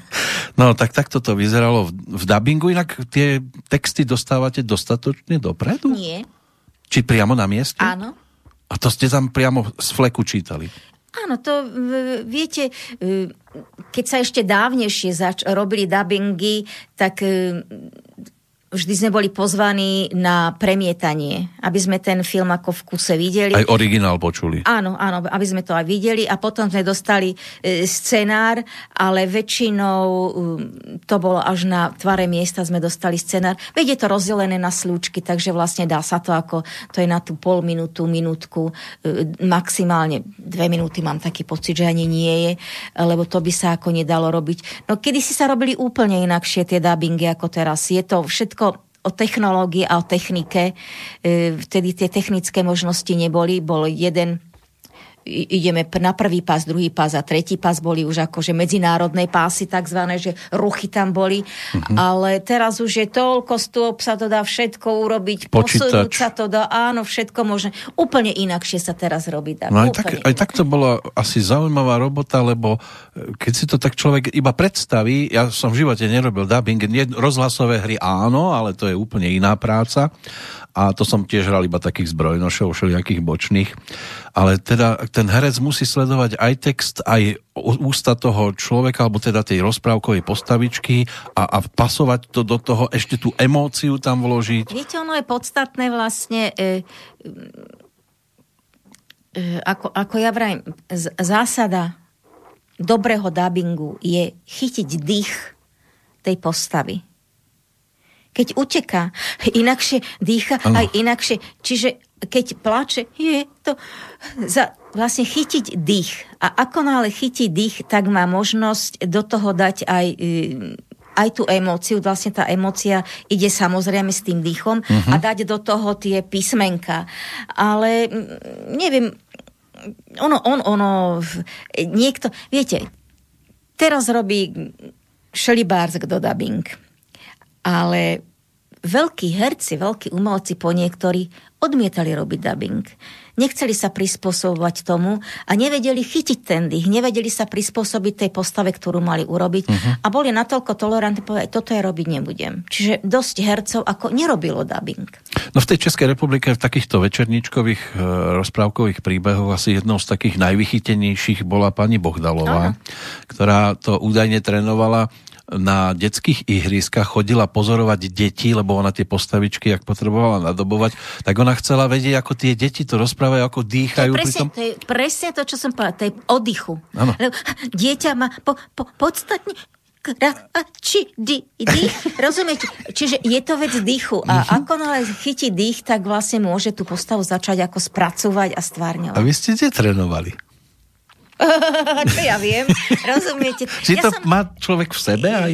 Tak áno, áno, samozrejme. Ale zase je to vec e, toho toto mi je dané, toto som sa vlastne učila na tej bábkarine v Prahe. Ja som veľmi šťastná, že som bola v tej Prahe, viete, ono e, z času na čas veľmi veľa vecí sa vráti, že nebolo to zbytočné, to v žiadnom prípade nebolo zbytočné, bolo to úžasné, bolo to geniálne, aj tam som mala fantastických profesorov, takže e, a tam pre toho detského diváka robiť. Jo, lebo malý detský divák, ten je najkritickejší, Áno.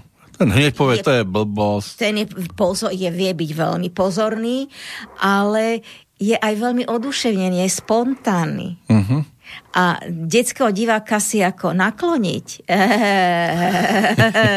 to je veľká robota, to sa nedá len tak, že ideme urobiť volať mm-mm, mm-mm. No a vy ste mali v tomto prípade ešte, dalo by sa povedať, ako na jednej strane to bude znieť zle, ale celku jednoduchú úlohu, lebo iba jeden hlas. Ale čo taký Michal Dočolomanský, ktorý nahovoril Macka Úška, všetky postavičky svojim hlasom a každú musel inak. Tak e, Miško v tomto bol ako výnimočný, naozaj výnimočný, že dokázal e, pracovať s hlasom. E, To, to, čo on dokázal, e, tak ako dokázal robiť Joška Koronera, ako dokázal A ešte to robiť imitátorstvo, Karel, e, áno. Ale to je v tom.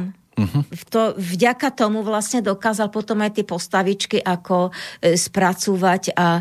E, Tamto prasiatko. takže v tomto bol Miško naozaj výnimočný. Hm? A potom čo dospelácké dubbingové úlohy po včielke maj asi už ťažko. Viete čo, ale nie, áno, ja Mali som ste? robila, ja som robila hodne, veľmi veľa som robila dubbingov ako aj ako, ako dospelácké. Tam je, to je vec posadenia hlasu potom, viete, No. že... Vám sa dá aj hlboko? No tak eh, mňa prezradí potom, dajme tomu, keď ide smiech, alebo keď má Áno, alebo nejak sa hádajú. Do takej intenzity, Áno. že ma to ako prezradí, ale dá sa to všetko ako mm, spraviť. A zase záleží na postavu, ktorú som ako mala spracovať, viete, takže...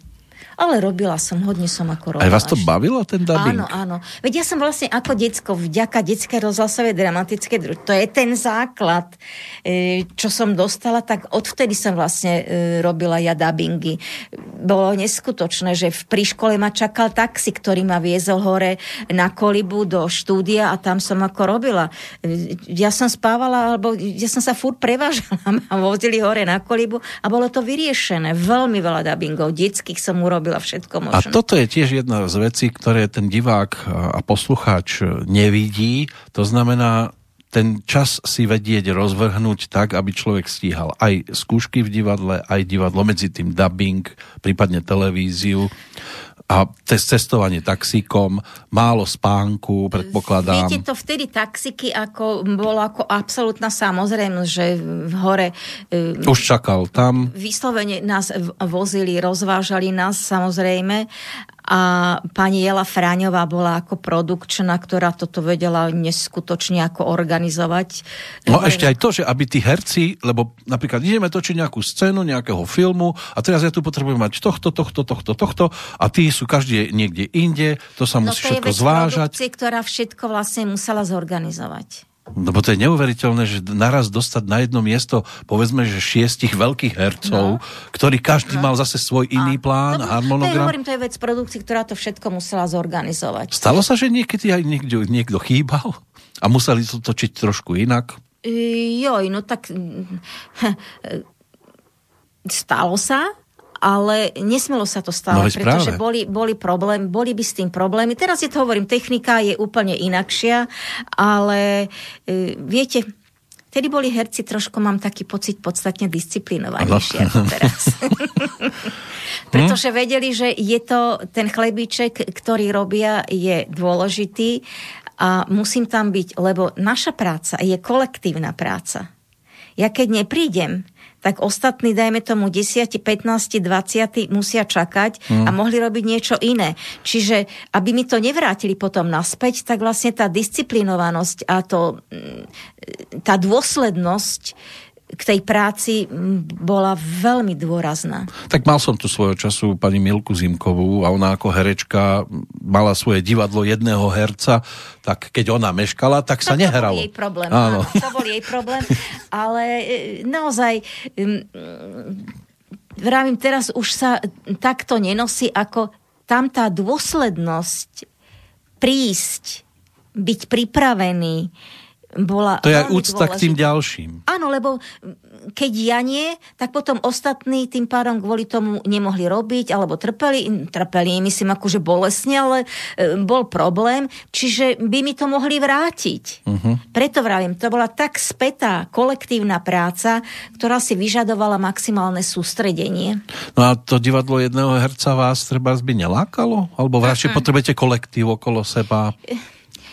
Viete, nikdy som k tomu nečuchla až natoľko. E, Tým, že som ja bola v divadle. Viete, pani Milka nebola v divadle. Bola vo zvolení, mám taký pocit, tak potom odišla lebo je to tam ako nechutilo. Áno. Preto si vytvorila, chcela by robiť na javisku, preto sa vytvorila svoje ako divadlo jedného herca, kde sa vlastne mohla... A ona to má v tom nárečí. Áno, tak... ona si potom mohla ako v tomto uh, vyslovene kreovať, vymýšľať, robiť sama pre seba, ušiť postavy na seba vlastne. Robila rozkošné, robila nádherné veci, ale tým, že som ja bola v divadle, že som mala stále okolo seba e, tých e, kolegov, hercov, mi to ani na um nezišlo, že či by som nerobila divadlo jedného herca. Uh-huh. Nepovažovala som to ako za potrebné takéto niečo. No ale napriek tomu, keď, lebo už sme počuli v jednej z relácií, kde ste boli hosťom, ako sa učíte tie texty, to je to čarovné vo vani, áno. No? E, tak e, častokrát dojde aj na nejaké monológy, že váš rekord monológový, viete, nejaký? Že ako dlho ste museli sama rozprávať? Na javisku myslíte? Na javisku napríklad? Neviem vám povedať. Nie. Viete, viete čo, to si človek ani neuvedomuje. Nie. Mm-mm. To, si, to patrí súčasťou predstavenia, takže to ja beriem ako... E, či to bola Arkadina v Čechovovej čajke, tá mala tieto monológy, ale tam bol jeden, to bol dvojstránový monológ vyslovene. Uh-huh. Veľmi ťažký, ale to človek neberie, lebo má tam toho A diváka. Naučíte sa to naozaj od slova do slova? Áno. Dvojstránkový, povedzme, Bezpre... áno, text. Áno, áno. To je, ale, to je profesia. Ja viem, ale niekde sa to musí začať, že v tých, de- ako na, na začiatku sú básničky malé v detstve a potom postupne Viete, sa nabaluje, alebo ako? Ja vám poviem jednu vec. V škole ako takej ma to učenie veľmi nebavilo. No. Ja som vždy vravela, ja sa budem učiť to, čo ja chcem. No. Ja som mala naozaj hrozný živel, no strašný živel.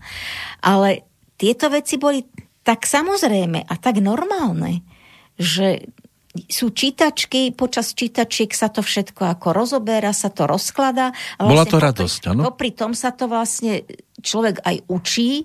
Uh-huh a potom to začne robiť na skúške, akože už to začína aj tam. Vedie tam kopec kolegov, čiže sa začne ako preukazovať a potom je to vlastne divák, ktorému odovzdávam to, čo ano. sa vlastne naučím. Čiže to je úplná taká súhra, symbioza herec, divák. Tam som zachytával, koľkokrát niektorí hovorili, že no ja som musel čakať na jedno slovo, ktoré mi mal on nadhodiť a on ho stále nepovedal a čakal som a čakal som. A to je na tomto najhoršie. Keď máte veľkú postavu, keď robíte, tak si idete, fungujete, hráte, ale keď máte len jeden výstup, a tam máte dve vety a odrazu vám ten kolega, vy tam stojíte, vám tú vetu nepovie, no. tak je to našlak trafenie. Alebo sa stane, že ešte nepríde.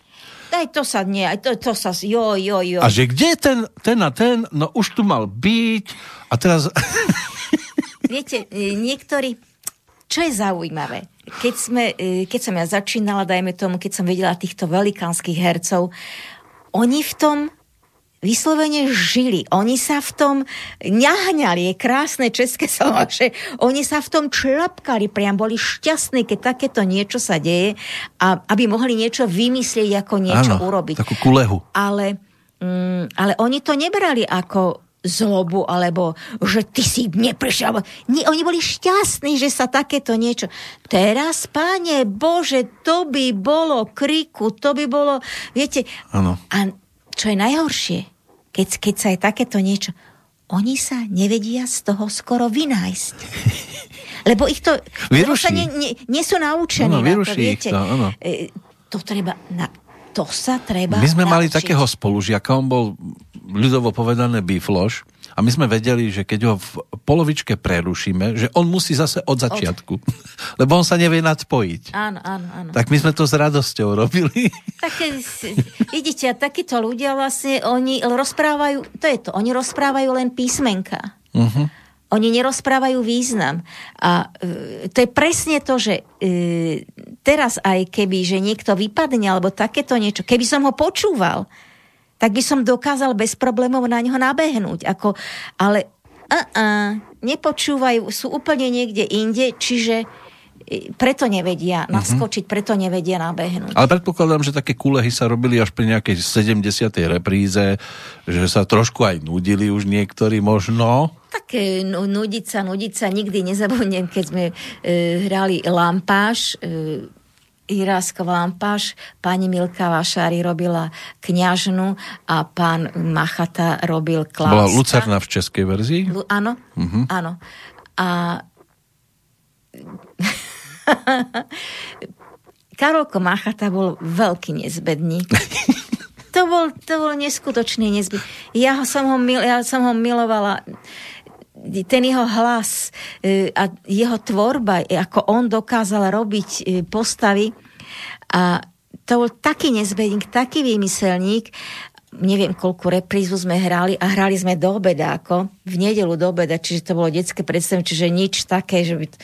A povedal, no dnes sa budete smiať všetci.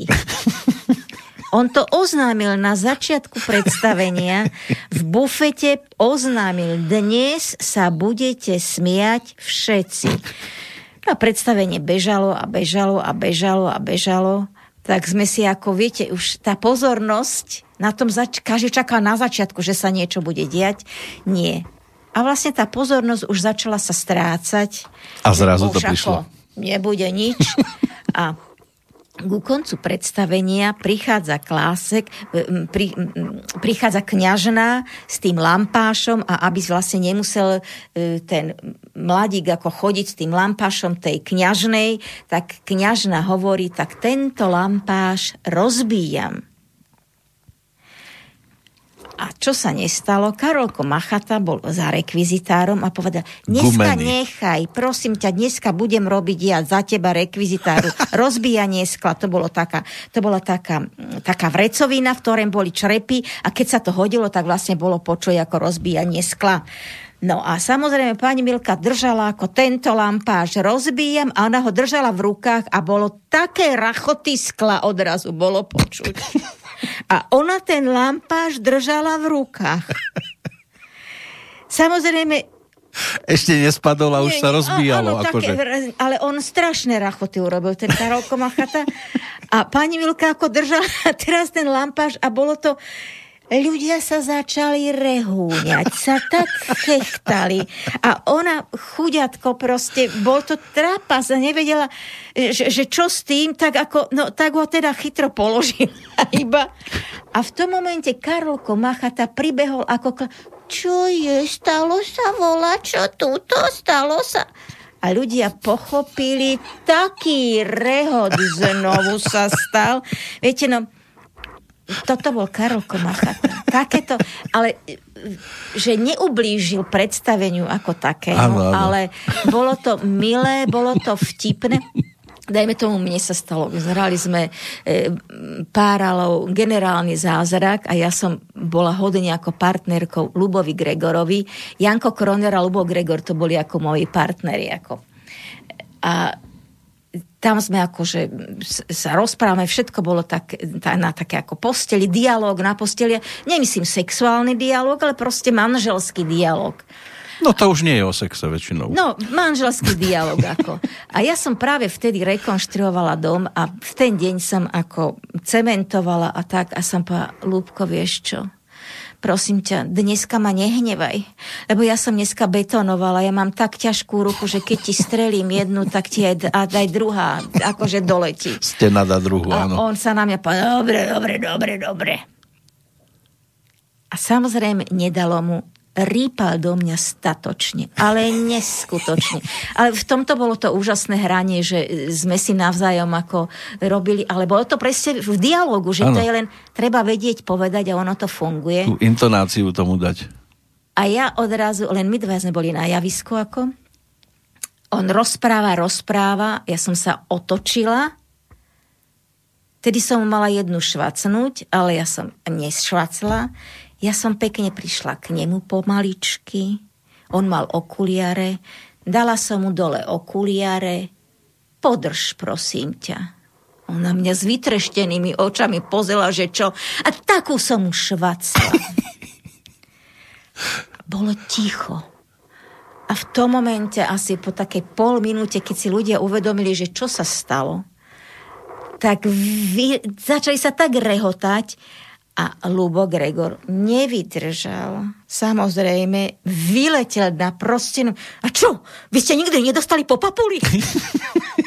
Rozumiete? A diváci v tom momente ďalšia vlna smiechu a on bol s prepáčením taký samoser, ten Lubo. A ano. on normálne, pena mu išla od huby, skoro ma brizabil na tom javisku. A ja som sa na ňo pozerala s nevinným, hovorím, môj drahý, ale to bolo to jediné, čo som mohla spraviť. No takéto veci my sme si ako robili, samozrejme. Čo sa týka príchodu do divadla, vy ste boli vždy tá, ktorá prišla tesne pred predstavením, alebo ste sedeli v šatni už dlho? Ja som bola ten človek, do dnešného dňa sa snažím byť minimálne keď sa povie o 15, tak o, 15, o 5 minút 15 som ako tam. A v divadle bolo predsa vždy hodinu pred predstavením. Teraz sa to ako si už nenosí. Ale hodinu pred predstavením som musela byť ako... Aby bola istota, že teda predstavenie Áno, začne so všetkými áno, hercami. áno, Kto áno. už by nebol hodinu, už by bolo poplach. Už, už 15, áno, už potom sa telefonovalo, potom sa posielali taxíky, alebo proste muselo sa... Áno, áno. Čiže to z prevádzkových dôvodov tá hodina e, bola ale e, bola ideálna, ale aj ten herec vlastne tu má hodinu na to, aby sa pripravil na to predstavenie. A ako teda taký deň herca vyzeral? Ráno ste o koľkej vstávali? O šiestej. O 6 ráno. Mhm. A ľahli ste si predtým kedy? No, keď Po som... predstavení, predpokladám až po polnoci? No niekde? však áno, až po polnoci, hej. No. Teraz všetko dospávam, keď som na dôchodku. Takže o 6 budíček. Áno, o 6. budíček, väčšinou o 8. už sa e, roz, skúšalo v rozhlase. O, od 8. do tej pol 10. bola skúška v rozhlase. Od 10. do 14. bývala skúška v divadle. A od pol tretej, o tretej sa musela byť v Mlínskej doline. Tam som bola do tej pol piatej, piatej do pol šiestej. Ak som tam bola do pol šiestej, tak už čakal taxík, aby ma zaviezol, aby Do som bola divadla. o 6. v divadle. Odohrala som predstavenie a už čakal taxík, aby ma zaviezol zase naspäť do Mlínskej doliny. Sa ešte nejaké áno, zábery, nočné? sa točil. Nie nočné, normálne. To V štúdiách mohli byť aj denné zábery. Norma, áno. áno, proste sa v štúdiu robilo, čiže po predstavení sa čakalo, e, čiže na tie dve hodiny ešte do tej jednej, do tej jednej sa. A potom ste o druhej boli doma. Áno, a, to, A áno, do proste, 6. áno, 4 si- hodiny. Áno, áno. Aby mal človek aspoň akú takú predstavu, že teda ten herec to nie je iba časopisy a rozhovory a na ulici úsmevy na chodcov okolo. Viete, ja vám poviem, že ja som šťastná, že som mala toľko roboty, že som vlastne takto to mohla užiť si. Že No ale bolo toľko práce. Súkromie potom nebolo. Na to nebol čas. Nebol čas, nás, nebol, naozaj. My ste nemali žiadne súkromie. Dá sa povedať, že nemala som čas na to súkromie. Ani na mužov? Alebo muža jedného? Uh, muži sa mi páčili, samozrejme aj do dnešného dňa mi to ešte zostalo, že keď idem takého mladého, pekného chrumca, bože, sa za ním obzriem. Ale e, teraz, viete, a to je, čo je zaujímavé, že čím ďalej tým začína, neviem, či tým, že starnem, ale tí muži sa podstatne viacej o seba starajú a začínajú byť takí zaujímavejší. Viete, že e, e, nie je to také ako to bolo kedysi proste. Naozaj začínajú byť teraz niektorí muži veľmi zaujímaví. Aj keď sú starší, vôbec to nevadí, ale to je vidno, že sa o seba starajú a že sú takí iní, no. Možno si všímate práve takých. Ja neviem, ale ja sa aj mladý, mne sa aj mladý páči.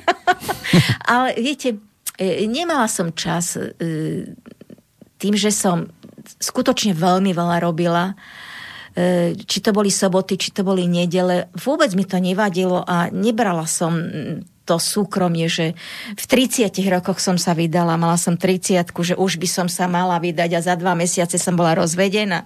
Tak rýchlo? Takže, no, áno, veľmi ste, rýchlo. všetko som... ste stihali rýchlo. Absolútne to bolo ako na bežiacom páse a e, môžem vám povedať, že veľmi potom som dlho, no dva roky, som, môžem povedať, že som bola absolútne slzavé údolie a bola som z toho veľmi nešťastná, že sa stalo to, čo sa stalo. A mám taký pocit, vďaka tomu som už aj dostala sama. Ťažko sa o takýchto veciach rozpráva. Už som so všetkým zmierená, už sa dokážem ako o tomto rozprávať, ale e, bolo to pre mňa strašne ťažké. Úžasná príhoda. Deň pred sobášom. Julo Satinský a Karol Spíšak. Niečo sme skúšali. Mm-hmm. Tak e, vedeli, že na druhý deň by som sa mala vydávať, tak sme išli na pivo do Mamuta v Bratislave. Rozlúčka so slobodou, E, áno? Áno, v, v, v Mamu, teraz neviem, ako sa to volá, to bolo veľká, veľká píma, piváreň u Mamuta, Mhm. tak tam sme si ako vonku sedeli na tej terase, to bola velikánska terasa a Karol Spišák s Julom do mňa hostili, aby som tú kravinu nerobila. Nevydávaj sa, ty nebuď sprostá. Viete čo, a to bolo zaujímavé. Oni si z toho spravili normálne hodinové predstavenie, ako mňa pre, prehovárali. A všetci ľudia, ktorí sedeli na tej terase, tam ich bolo aj sto, sa bavili na tom, ako títo dvaja ma prehovárajú. No skončíme, hovorí chlapci, viete co, však, ale ja by som už mala ísť domov, mala by som si sprichystať tie svadobné šaty a všetko možné. Veď nevesty o takomto čase to už neviem. A ja ešte pokojne sedím ako na pive, čiže úplne to bolo o niečom inom. A keď som ako dozvedeli sa, že, že, že som sa ako rozišla, hovorí, však sme ti to hovorili. No boli víťazi. Rozumiem, však mm-hmm. sme ti to hovorili. Viete, a potom som, nie že zanevrela, ale jednoducho som si uzavrela svoju dušu a nenašiel sa potom už taký človek, ktorý by tú dušu odomkol a mm. že by dokázal ako prekryť to všetko, čo sa akože udialo. Takže ani deti nie sú. Bohužiaľ, to mi je veľmi, to mi je veľmi ľúto. Ale zase vďaka včielke Maje. Áno, Mám toľko detí okolo seba, mm-hmm. že a neviem, čím to je, ale asi naozaj to bude tým hlasom, že aj malé babatka, keď ako čo viem, že revu alebo plaču a ja sa im začnem prihovárať, odrazu len stíchnu a začnú pozerať tými očiskami na mňa a sa začnú usmievať. No vysvetlite mi, môže byť ešte väčšie potešenie ako toto? No. No, ja nerád robím z relácií nejaké bulvárne plátky a podobne. Máte s bulvárom asi svoje skúsenosti? Áno, radšej s ním nekomun- no, nekomunikujem. E, ale napriek tomu, keď sa už pozeráme do toho súkromia, ako vaše súkromie vyzerá teda? Teraz? No. Viete čo? Čomu sa venujete rada, keď neštudujete hru? Takto by som to povedal. No, ja som sa vlastne na tú etapu, keď som mala 60 tak som povedala, Pane Bože, vidíte, ja a 60 je to, nejde to dohromady, Že? ale som povedala, hor sa do tretej tretiny života. Po 30 to beriete? Áno. Uh-huh. Hor sa do, tretej, do tej 90 Zo pár ľudí ešte nahnevam určite. No. Takže e, hor sa do tej tretej tretiny a ja som sa istým spôsobom pripravovala na to. Ja vravím, že treba sa vedieť pripraviť na tú etapu akože oddychu, uh-huh. ale aktívny oddych, aby to bol. Ja som si ešte, tým, že som prišla do Nitry, do, diva, do divadla, vedela som, že na Poľnohospodárskej univerzite E, sa v rámci Akadémie 3. veku učí na krajinom inžinierstve okrasné záhradníctvo. A to sa otváralo iba každé 4 roky. To nie, že každý rok. Nie, to sa mm-hmm. každé 4 roky. Čakalo sa na talenty. Neviem, či na talenty, ale proste na takých blbcov, ako som ja, ktorí to naozaj chcú. A nevzdali to. Ktorí chcú a aj som si na to počkala, dva roky som čakala, otvorí to, tak som tri roky šťastná chodila na vysokú školu polnohospodárskú, kde som mala úžasných pedagógov zase, e, ktorí aj prednášali normálne na krajinom inžinierstve, že to neboli len... A tam ste mali to... spolužiakov rovesníkov? Alebo? Áno, rovesní, áno, všetko uh-huh. takých rovesníkov som tam mala. A tam som sa naučila nádher, neuveriteľné veci som sa tam naučila, lebo som to chcela. Tak ja včielka Maja opelovala áno, kvetinky. Áno, milujem prírodu no. a toto bol taký môj sen, že keď pôjdem do dôchodku, tak budem mať velikánsku záhradu a budem sa môcť tam ako neresiť priamaž, budem šťastná a stratím takú, taký ten chtíč toho divadla, že už nebude priorita. Nebude môcť byť, pretože, viete, už my starí nie sme zaujímaví, e, keď mi povedali, že my vás nepotrebujeme, tak je to jedna z najväčších krútostí, ktorú som v živote počula. A preto som bola šťastná, že som si urobila tú školu. Ja som si ešte aj stihla postaviť dom v jednej dedinôčke. Postaviť? Ako postaviť? Sama? Tehlu po tehle? Postaviť, áno, na smetisku, na zelenej lúke, na jednom smetisku v kopci 45 stupňovom som si postavil nádherný dom, ktorý som si skoro sama naprojektovala a v ktorom teraz žijem. Koľko to má izieb? Hmm, Či to sa ne, ne, to sa ani izby? nedá povedať, že koľko to má, lebo som e, skoro tri izby spojila do jednej, do jednej veľkej, velikánskej izby. Mhm. Je to jeden slnečný, pozitívne naladený dom, úžasný, e, s prenádherným výhľadom. Bývam v takej v takom údolí to vlastne je, bývam na tom kopčeku. Áno, máte výhľad strany, pekný. Z druhej strany zobor, Mhm. zobora vlastne ja bývam. A mám tam, tam nebolo nič vlastne. A už teraz, keď chodím okolo toho, čo tam je stromov, čo tam je kríkov, čo všetko aj odišlo, čo všetko neodišlo, teraz prší, teraz je e, vlhko, búrina rastie ako bláznivá, lebo tam sa 50 rokov nič nerobilo. Čiže to nie je zušlachtená pôda. Čiže toto ja robím. Ráno, keď vstanem, tak pustím svoje mačky dovnútra a tie ako v, v, tie nakrmím a potom sa starám o o to, čo je okolo mňa a chcem, aby to bolo krásne. Strašne veľa to tam kvitne, všetko musí kvitnúť vlastne. Ja väčšinou dávam e, do pozornosti sebe aj kríky, aj všetko možné, čo kvitne vlastne, aby to kvitlo. Teraz začína biely ibiškole, ktorý je, má asi 3 kubíky. Taký no velikánsky, už je strihaný a teraz začne kvitnúť, čiže to bude behom týždňa jedna nádherná velikánska biela gula rozkvitnutá a to tam stále postupne niečo iné kvitne a iné kvitne a iné kvitne. A ja hovorím hore zadok samozrejme a trhám burinu a burina, lebo už kolena na to nefungujú, nemôžem klačať, lebo ma bolia kolena. Takže hovorím hore zadky a ideme a makáme. A môžem vám povedať, že popri tom strašne veľa uvažujem, strašne veľa rozmýšľam, čo všetko by som ešte chcela urobiť. Pre mňa by deň mala mať 48 hodín, aby som stihla, čo A bolo by málo všetko, aj tak. áno, vymyslím. Hm. Ale je to veľmi príjemné, je to úžasné, unavená potom láhnem do postele a som šťastná, že sa v noci nezobudím a vstanem až ráno. A spokojná. Áno. Čo fotografovanie? Tiež je vraj nejaká záľuba vaša? Áno, áno, mám nádherné fotky, len teraz tak mala som tam také čučorietky moje. Hm, hm, hm. Viete, nemôžem deti púšťať do môjho domu, lebo to je katastrofa. Vždy mi tam niečo urobia. A bolo ticho. No, hovoríte, kde sú tie decka? Samozrejme, dostali sa k môjmu foťaku.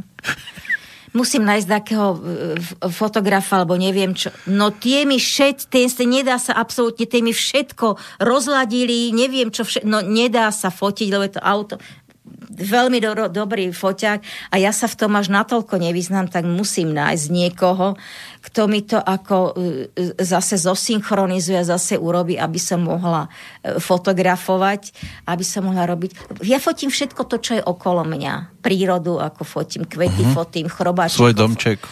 No, domček nie. Nie. Ten nie. To som si robila ako technické fotografie. Áno. E, Dokumentáciu som si robila dennodenne, čo sa urobila. Prakticky nemusela som robiť e, denník, ale vlastne som si to Áno, všetko taký fotograf- fotodenník. Fotodenník som Mhm. robila.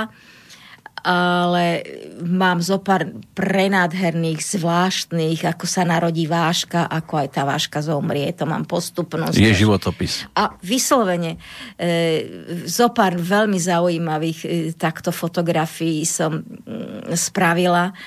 A viete, ja vravím, treba si nájsť v živote niečo, čo ma absolútne náplňa, ale čo ma aj teší. A ja som si našla tú prírodu a pokiaľ pre tú prírodu niečo neurobím, tá príroda je, odpustí mi príroda, ale je hrozná svinia. Ona mi všetko vráti. Keď to, čo ja nespravím, tak ona mi všetko naozaj vráti. Pokiaľ ja sa nebudem dobre správať, tak ona mi to dá statočne. Čiže e, ja som naozaj hrozne šťastná v tej prírode. Ale je to vidieť na vás, že sa rada prebudzate. Na čo sa tešíte? Čo také na vás prípadne čaká, že sa blíži a budete sa, neviete sa dočkať? Viete čo? E, Nesnažím sa robiť už sny ako také, aby som nebola sklamaná. Neplánujete si nič? I- Nie, lebo to sklamanie už, myslím si, by bolo trošku bolavejšie. Ja čakám, čo mi všetko deň prinesie. Na ponuky dňa. A robím selekciu, či áno, alebo či nie. A je to vždy e, príjemné. A to, že sa stretnem s kamarátmi, alebo že sa stretnem s priateľmi, že si zavoláme, alebo také, to sú veľmi príjemné veci. Ale mm, že by som niečo túžila, veď ja som si svoje sny počas života stále plnila že som si, e, ja, ja neviem, že čo by som ešte chcela také, možno som príliš skromná, neviem, ale mne stačí to, čo mám. Ja viac nepotrebujem. No svojím spôsobom to vidíme rovnako. Svojho času som túžil stretnúť včielku Máju. A to som mal 14 rokov, keď bola tá rozprávka v televízii, čiže mňa to ako dieťa úplne obišlo, čiže som sa dostal k tomu až v pozícii už pomaličky takej puberty. Napriek tomu som rád, že sa mi to splnilo, že ste tak úžasne zareagovali na pozvánku a že ste si dokonca našli čas a prišli aj sem do Banskej Bystrice. Ďakujem veľmi pekne. Viete, ale zase, e, ja som mala potvora, ako vidíte. Ja som to hneď ako áno, pôjdem do tej Bystrice, ale hneď využijem, že pôjdem za svojimi kamarátmi, ktorí majú jednu neskutočnú e, čo, jak by som to povedala, to nie je ani farma, ale i, i, také kopce nakúpili a majú tam kone, majú tam kravy, majú tam kozy, majú tam ovce, majú tam proste všetko to, čo mám aj ja rada, prírodu, takže idem sa pozrieť, čo tam všetko zase nové pribudlo a čo tam ako... Ale máte rada aj hudbu. Mám. My sme sa síce bavili, že by sme si tu mohli zahrať aj niekoho vašeho obľúbeného, Aha. tak aspoň takto na rozlúčku, no. kto by vás potešil? Kto by vám mohol zaspievať? Ja neviem.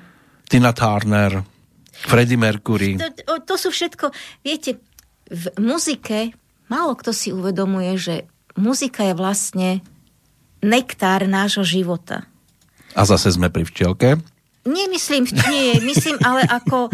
ale vychádza to tak. Je to pôžitok, ktorý na našu dušu vyslovene ovlaží. Muzika nás sprevádza dennodenne, to si málo kto uvedomuje, ale muzika nás dokáže aj naladiť aj na niečo príjemné, na niečo. Odrazu, keď počujeme skvelú muziku, začneme sa hýbať, chceli by sme sa roztancovať priam alebo keď je taká, taká iná, e, tak toto radšej nie. Muzikou sa dá aj rozvadiť, rozhádať, e, veľmi veľa vecí. To je médium, ktoré dokáže veľmi s ľuďmi ako pracovať. Takže ja mám rada všelijakú muziku. Tak na rozlúčku tu bude mať jednu, ktorá by mohla byť tak trošku o vás, lebo to bude to najlepšie v preklade, čo nám zaspíva Tina Turner. Oh. Tak to bude taká bodka a poďakovanie sa vám za nielen dnešnú návštevu, aj za všetky tie postavičky, ktoré ste stvárnili a ktoré ľuďom rozdávali radosť.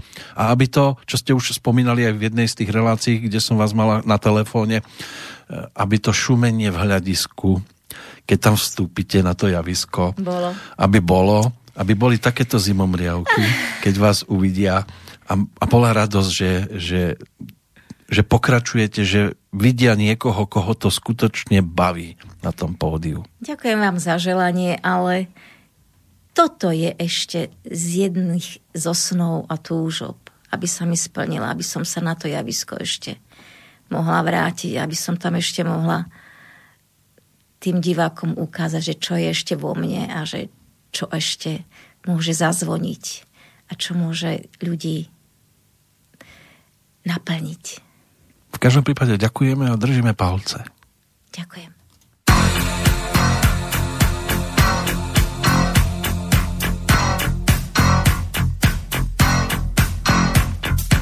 call you, I need you.